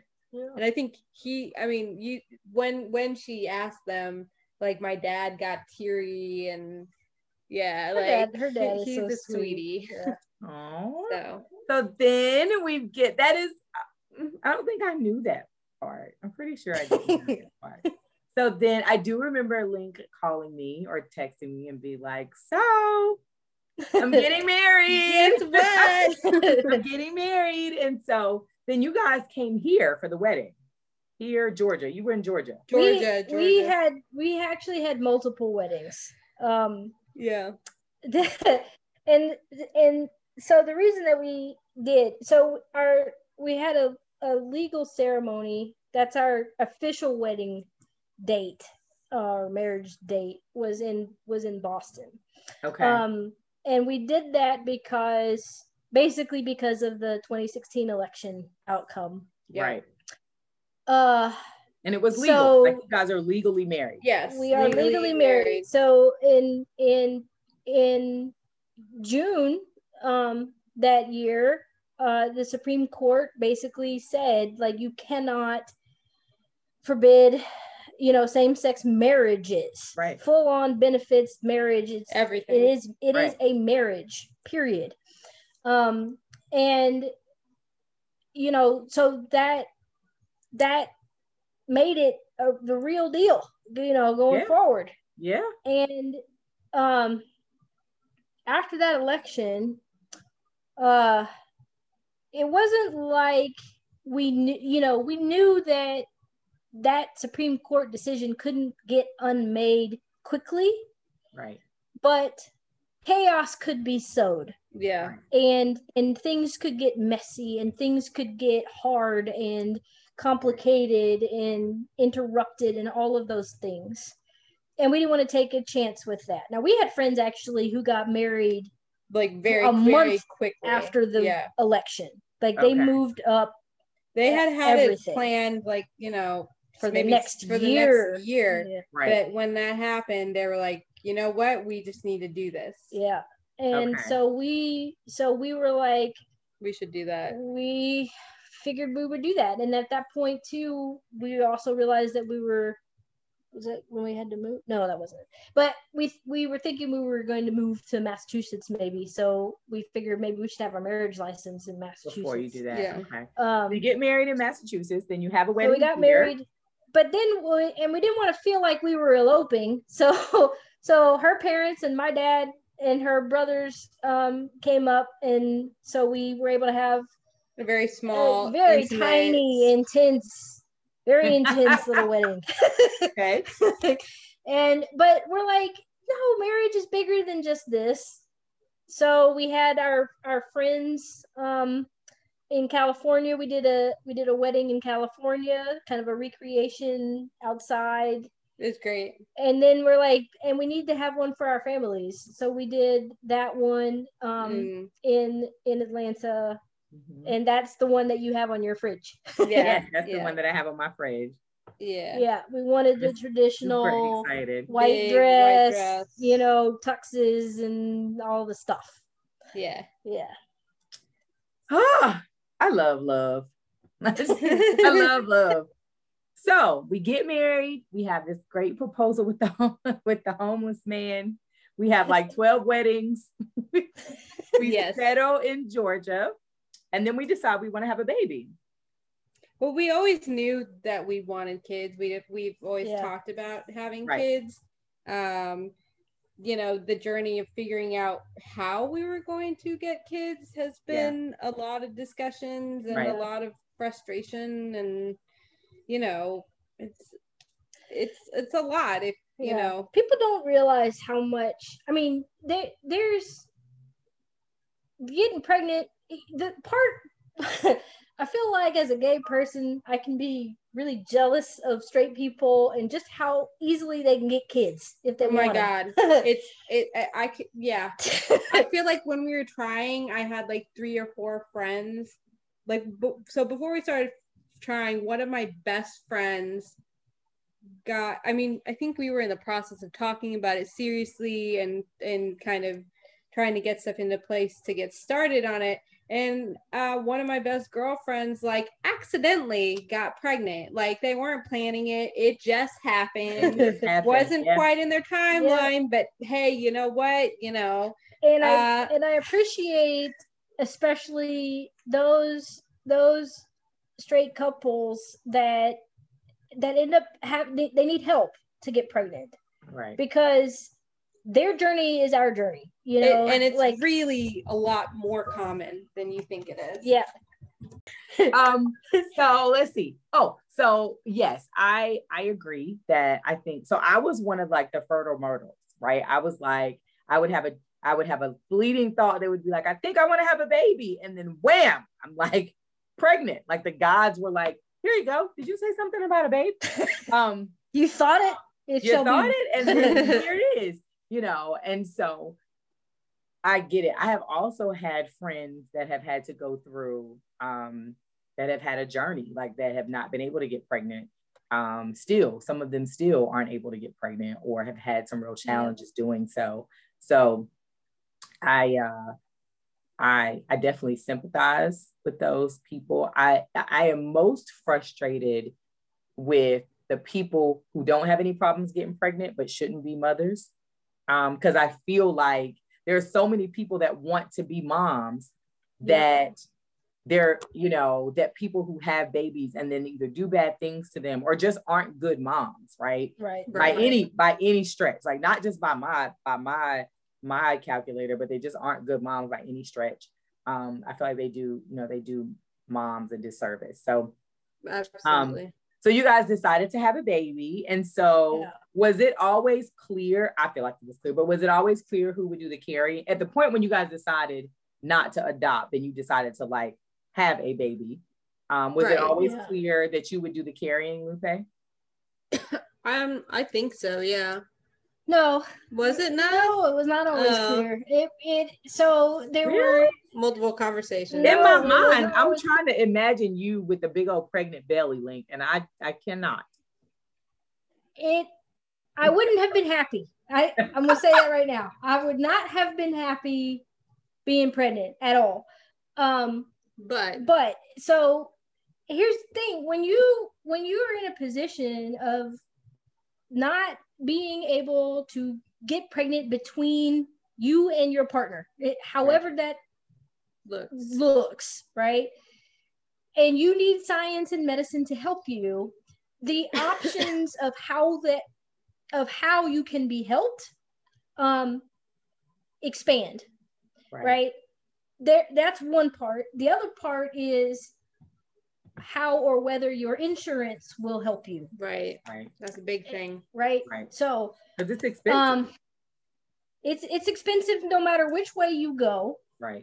Um, and and all of those things, just as a statement on American society, is like, you know, we we are in a downturn of Americans having babies. And mm-hmm. and the fact that there are a group of people in this, a large, an unnecessarily large group of people in this country who want to make it more difficult, you know, to have children and be able to raise them into, into strong, productive, good members of society, citizens. Yeah. It's just ridiculous.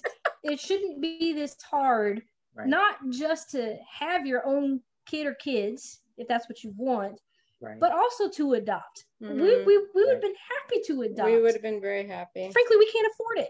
There there is no way that we can afford it. And the statements about how many kids need parents homes. and homes and and you know, as well as how many people want to be parents. Um, right. I truly feel like if if the the unnecessary red tape and costs for making that happen were removed, there there would be no orphan children yeah. in this country. I just, that's yeah. how I feel. Um, so the way that the way that our insurance worked is, I mean, we could, so ideally, um, we would have used my egg. Uh, that that was um the discussion. kind of uh the the I the the the fantasy goal, right? If okay. that was an option. Yep, because I was the one that cared a little bit more about the genes of what's getting passed forward. Okay. Um, and I and I like my genes. I like my family. I like my lineage. I like okay. all my. You know, I want to see my grandma go forward in my kid. Right. Um, and um, and then Lupe didn't care quite so much about the genetics. The, the genetics. And so, you know, there, you know, at one point, like, you know, again, in the fantasy ideal would be like my egg and then her twin, you know, providing the other part. But Oh, um, okay. That's and that, then twin brother. Right? So they would have yeah. they would have put his sperm in your egg, and Lupe would have done the carrying. So yes, so yep. everybody has that, that would have been. Yep, yes, that would have been the the ideal fantasy ideal. Yes, none of that is possible. None of that is possible because Why that not? Is the most expensive option it's that there so is. Expensive. That I mean, okay, you're so, talking. So that option yeah. is possible. It's just crazy expensive. It's not like it right. can't physically happen.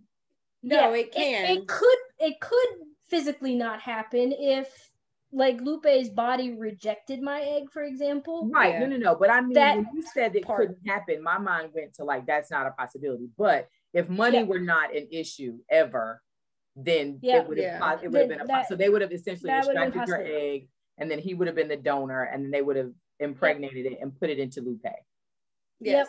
Yep. Okay. Got yep. it. So, Got it. Okay. So the insurance, the, the cheaper version of using my egg is me getting pregnant. Um, yes.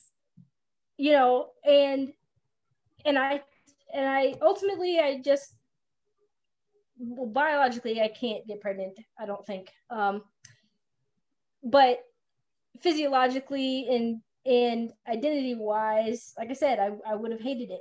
Uh, yeah. You would have been like, this is not my body. Yeah. Right. Yeah. You know, they, that you know, sense. But I had some, I had some medical exams and that just not, not going to happen. That wasn't the best option. Even okay. if I was dedicated to becoming pregnant. Got it. Okay. Um, okay. So, so then the next best option is to find a donor. Right. Okay. Yeah. And, um, and again, like there's journey into identity and sense of self in that, you know, now Lupe was much more comfortable being, you know, be, becoming pregnant and, and carrying and, and being that type of feminine mom yeah. person, you know, as far as having a kid. Um, but you know, now, like genetically, I don't have a connection right. here. Right. As an adoptive parent, I wouldn't have a connection, but we both would be adopting. Right. Um, right. So that would be a really different scenario because yeah. we'd pretty much be in the same boat. You guys right. are going through right. it together as opposed to feeling like Lupe has a connection that you don't have. Yeah. Right. Um, and so finding that donor then turned into a ton of conversations, not just between us about, well, who should this person be? You know, should it be someone we know? Or it, yeah, well, that that went out of the mix because we can't afford that either. That's actually more. You would think that finding someone you know, you know, who'd be willing to be your donor would be cheaper, but it is not. But is it not, because then you have to put them through the battery of tests and things yeah. that are required for somebody who's a donor? Okay. Yes. Yeah. They so the the the what do you call it? Fertility clinics. When when a guy goes in and basically volunteers to be this donor, right? They get paid, you know, to do it, and they get paid right. a lot of money.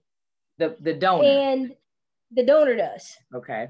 Yeah, they they they can make a lot of money because it's a big time expense on their part. They um they've, they've got a lot the of testing, testing that they have to do. They have to pass various checks and, tests, and yeah. evaluations. They have to fill out all these forms right. about. It's not just let me go put this in a cup and turn it in. Right. Right. You don't get to that part for months in some cases. Okay. Yeah. Okay.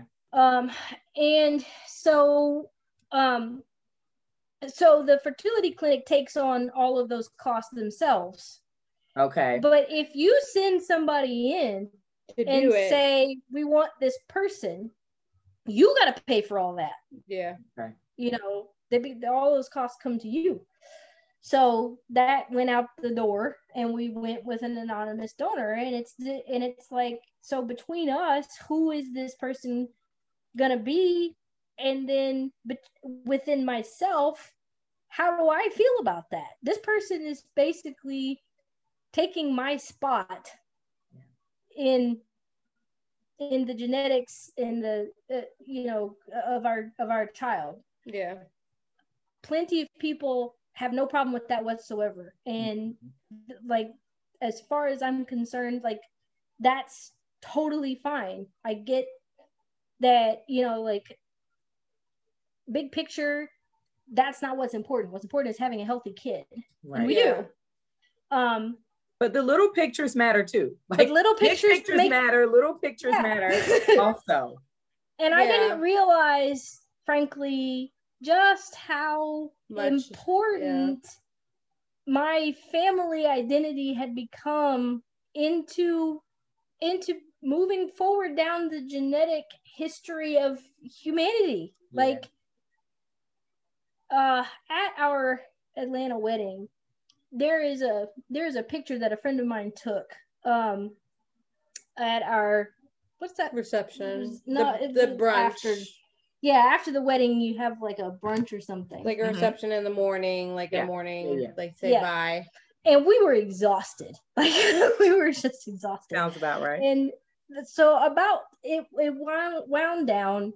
Most people had left at that point, and I came out into one of the rooms and just flounced down in this chair and was sitting there with my head in, you know, like just have my head, my hand holding up my head, because that's about all the energy I had. Mm-hmm. And this friend was sitting across from me, and she's like, oh, oh, oh, oh, oh, and she's pointing, and she grabs her phone and she takes a picture. And behind me in another room is my dad sitting in, in a chair way. The exact same way. Both of us, I mean, I got it. It's a great picture. I love that picture. But it's that kind of thing that is like, there's actually a lot of little moments like that when I'm yeah. looking at a picture and I'm like, I can see my grandma in me in that. Mm-hmm. You know, I can see yeah. my dad and I can see this thing. And the only way that I can get, like, there's some things you can inherit behaviorally, right. sure. But there's other things that's just like, that's a genetic yeah. inheritance. Yeah. And I didn't realize that I was going to feel all kinds of ways, all kinds of ways about that. So yeah. how did you get through that? I mean, he's here and he's healthy yep. and he's gorgeous and his head is perfectly yep. round. And I think he got that from his auntie Ovi. Yeah, he got his perfectly round head from me. Um, but how did obviously, you, you know, I mean, how could you think anything else, right? Um, but how did you get past that from a mental health standpoint? Because I would think um, that, like, I absolutely hear you, and I don't know that I had ever considered. You and I have had that conversation before, and I don't know that I had ever considered like that being a piece of it, right? Because I don't, you you got, although I know many gay couples, you guys are the only ones that I know that have been through that, or that I know intimately mm. enough to have like been been along for the journey.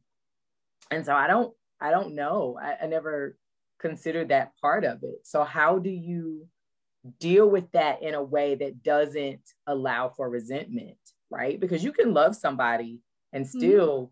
there still be the little piece of like, I love you, but I resent the fact that you have this, this that I don't have, right? I, I resent the fact mm-hmm. that you, so like, to give you an example, um, in straight situations, like, okay, so I was married, right? And so we had kids, and it, there was still a sense of connection that I had to the babies that he didn't have, because I carried them and yeah. because they favored me, right? I was doing the mm-hmm. nursing.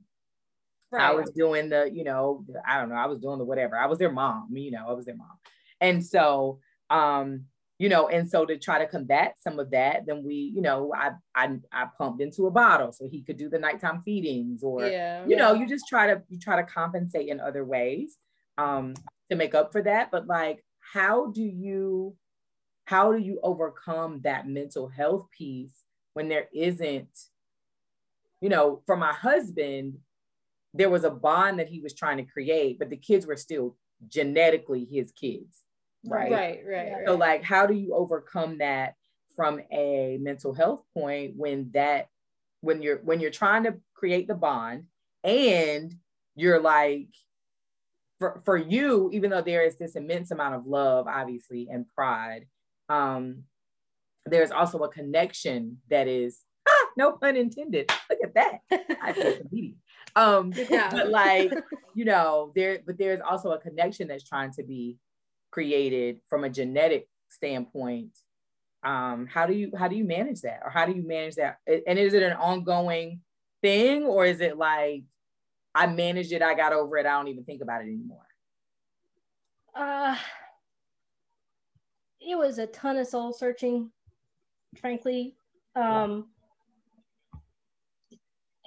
any couple, any gay couple like us is going to, they, they had to figure out how they want to deal with their donor situation. And, and that can look a whole lot of ways. Mm-hmm. Like we had some friends who um, were like, kind of made a game of it. And basically we're just, between the two of them, we're like, let's pick features that we like the best, you know, right. period.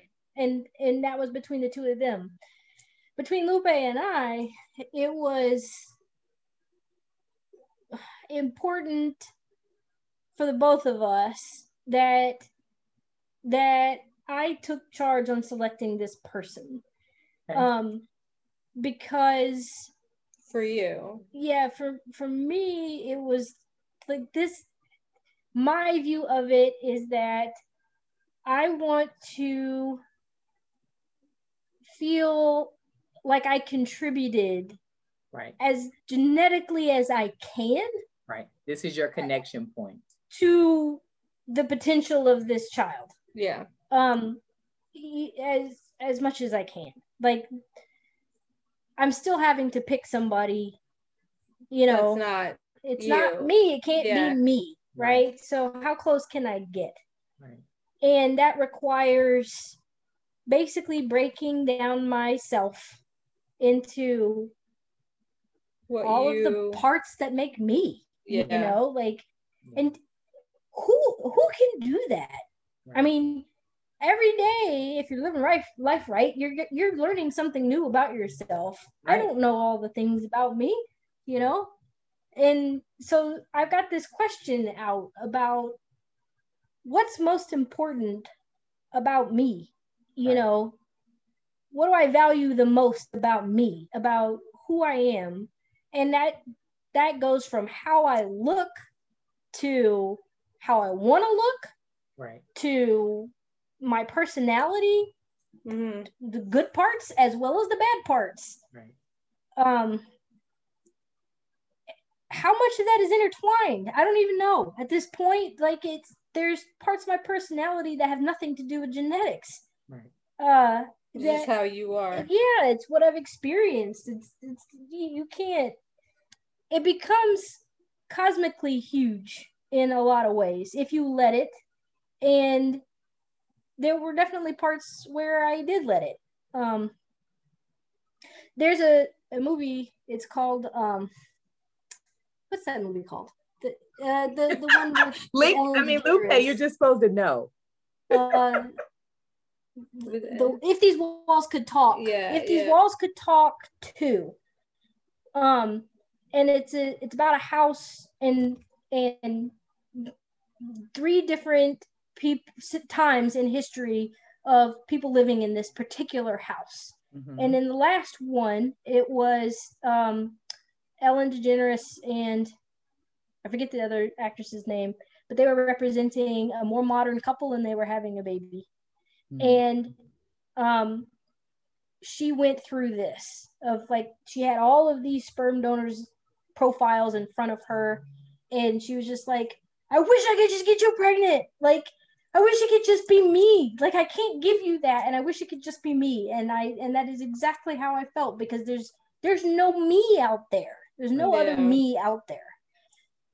Um, so eventually, you know, I I had shared this with a few folks um, who were like, yeah, like who had also gone through the same kind of, I mean, how how they ended up selecting their donor might be entirely different, but, but right. Same they process. Were the person that was not carrying. Mm-hmm. Yeah. So the similar position wise. Right. And, you know, and they're like, yeah, it's hard, you know, like, but, you know, I've been there and I, you know, like there's no wrong choice, you know, whatever. And yeah. Like, yeah, but.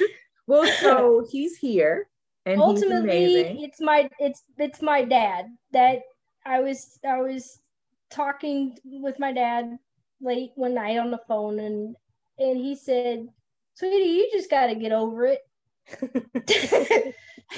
He's like, you just, you, I mean, what does all that matter? Like, you just got to get over it. And, um, you know, it's true, because the part that matters is the adoption part that we have to do, that we're in right now. Um, and this is the part where you can feel resentful. Like, it has nothing to do with getting him here. It's getting him recognized as mine as well as right. Lupe. So he's, so he gets born, yep. and the donor signs over their rights as part of the donation.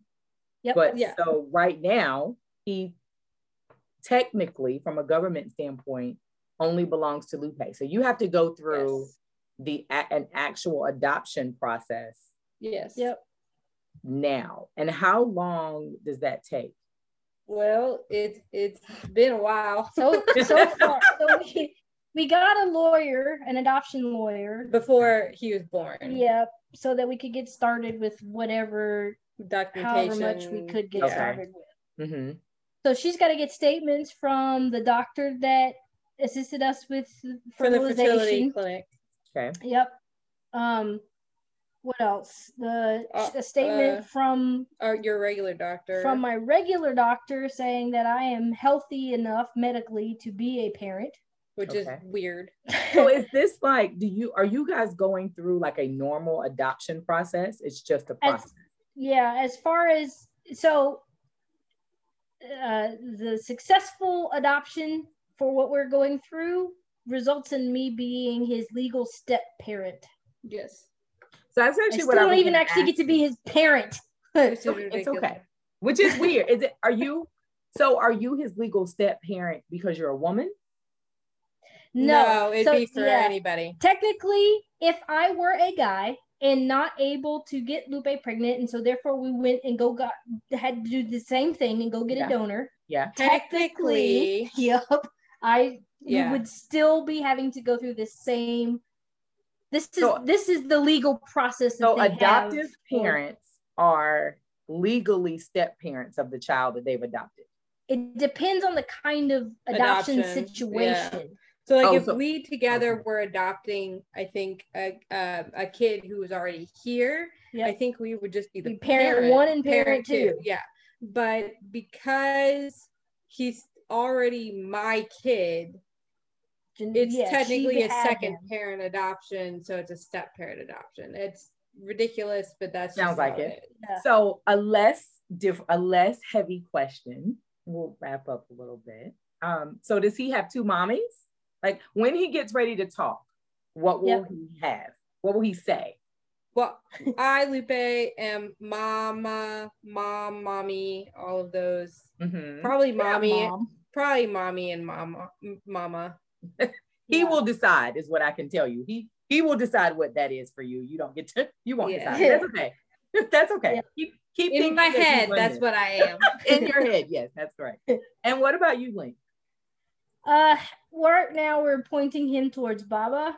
And okay. once he's old enough to be able to either like, either Baba sticks or it doesn't. And um, once he's old enough and socially getting asked questions about his parents, mm-hmm. um, it may switch to mama and mom um, once, once he can control it. So we don't want to try to point him to mama and mom right now, because right. everybody's calling us moms, your, anyway. ma- your mamas and all of this. And it's really, I feel like, confusing for as far as sounds that he's hearing. So what I love about you is that you overthink everything. What I love about children is that they will challenge all of that. Like, oh yeah, a hundred percent. All of that. Um, yeah, I mean, we'll see what we get. Is what you want to be called, like that's what he'll call you. And you know, and the other thing is, is he is thankfully growing up in a generation where it won't likely be questioned as much as like, if oh yeah, I if Maya had had two moms or Lana had had two moms, right? Um, yeah. So I I want to. Um, there's so much more that I want to ask and so much more that I want to talk about.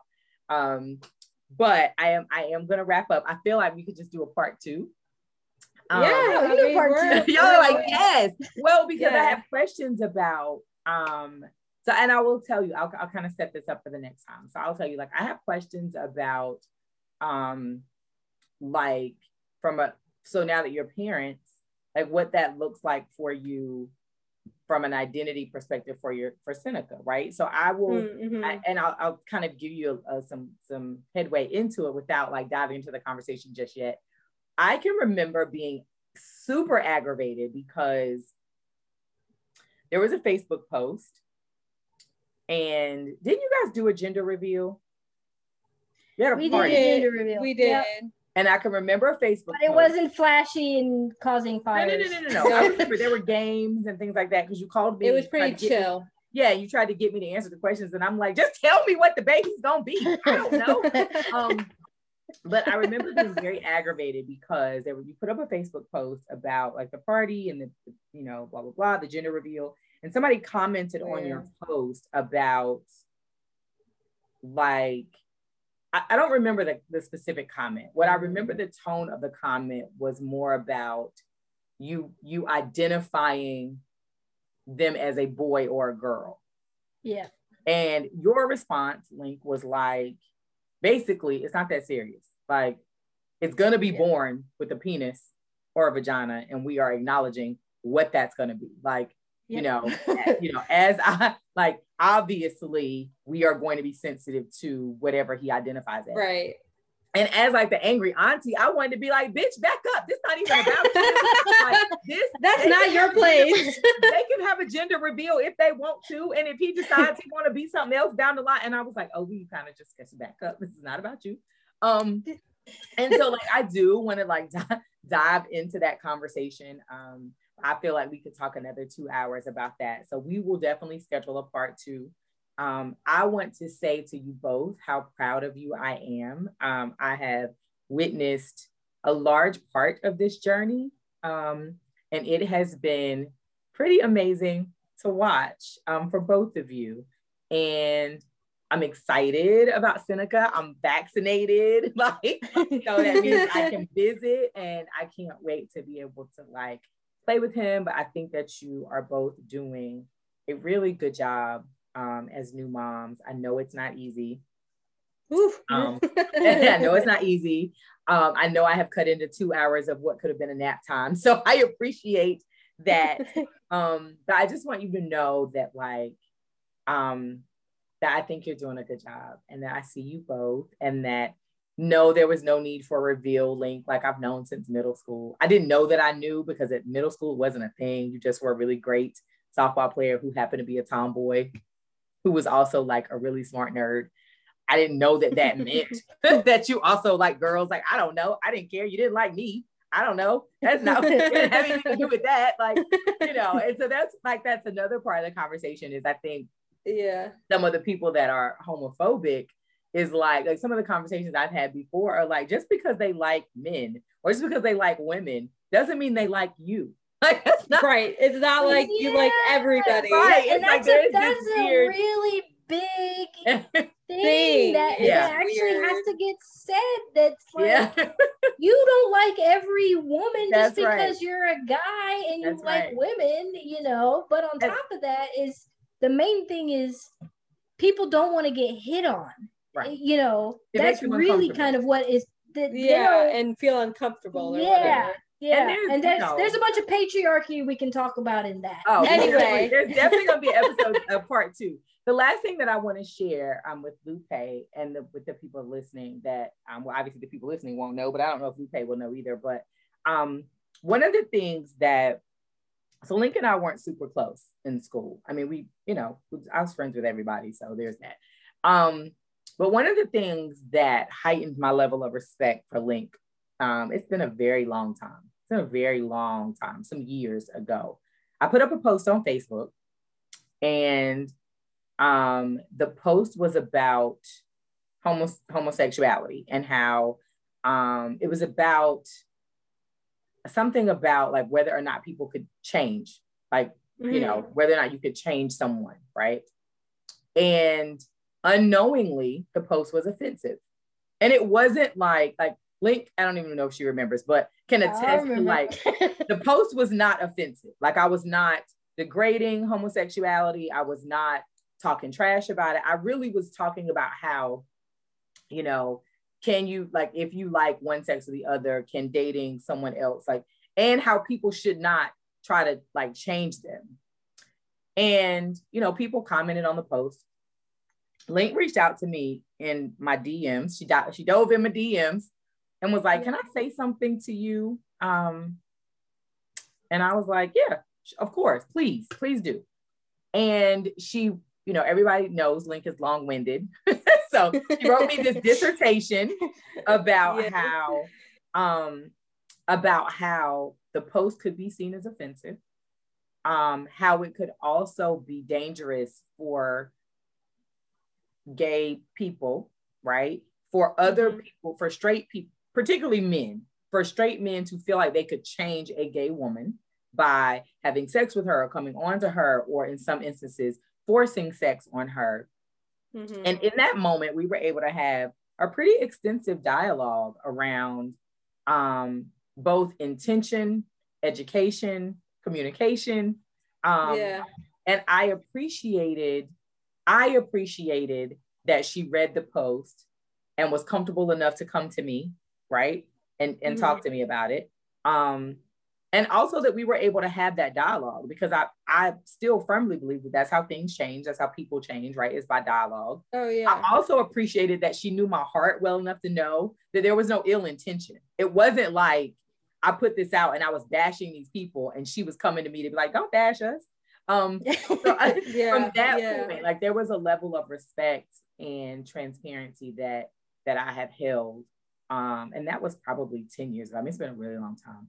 Um, but that is one of those things that we, like we talked about in the beginning, that things happen and, you know, people have impacts on your life and you don't know that it's going to impact you ten years later until it's ten years later. And you're like, oh, I still remember this thing. Um, right. So anyway, I, I want to say publicly that I appreciate that about you. That has not, I don't think that's changed. That's still who you are. Um, except now you just text me or call me. I try not, I don't miss the mark nearly as often these days, but, you know, um, I appreciate that about you. I'm proud of you both. Um, I love my nephew. I can't wait to see him again.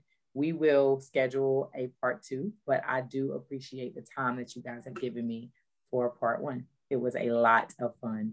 And I think we yeah, are probably I enjoyed it. A lot of people. So oh, good. Go take a nap. He'll, although he's probably up now. So I don't he's know. Probably he's going probably going to be up soon. Yeah. For sure. Get like ten minutes. That's all I got. That's all. That's my gift to you on this Friday is ten minutes. ten minute nap. Done. All right, guys. I love y'all. All love right. you too. You Thank you. Thank you, Obi. Bye. Bye. Bye.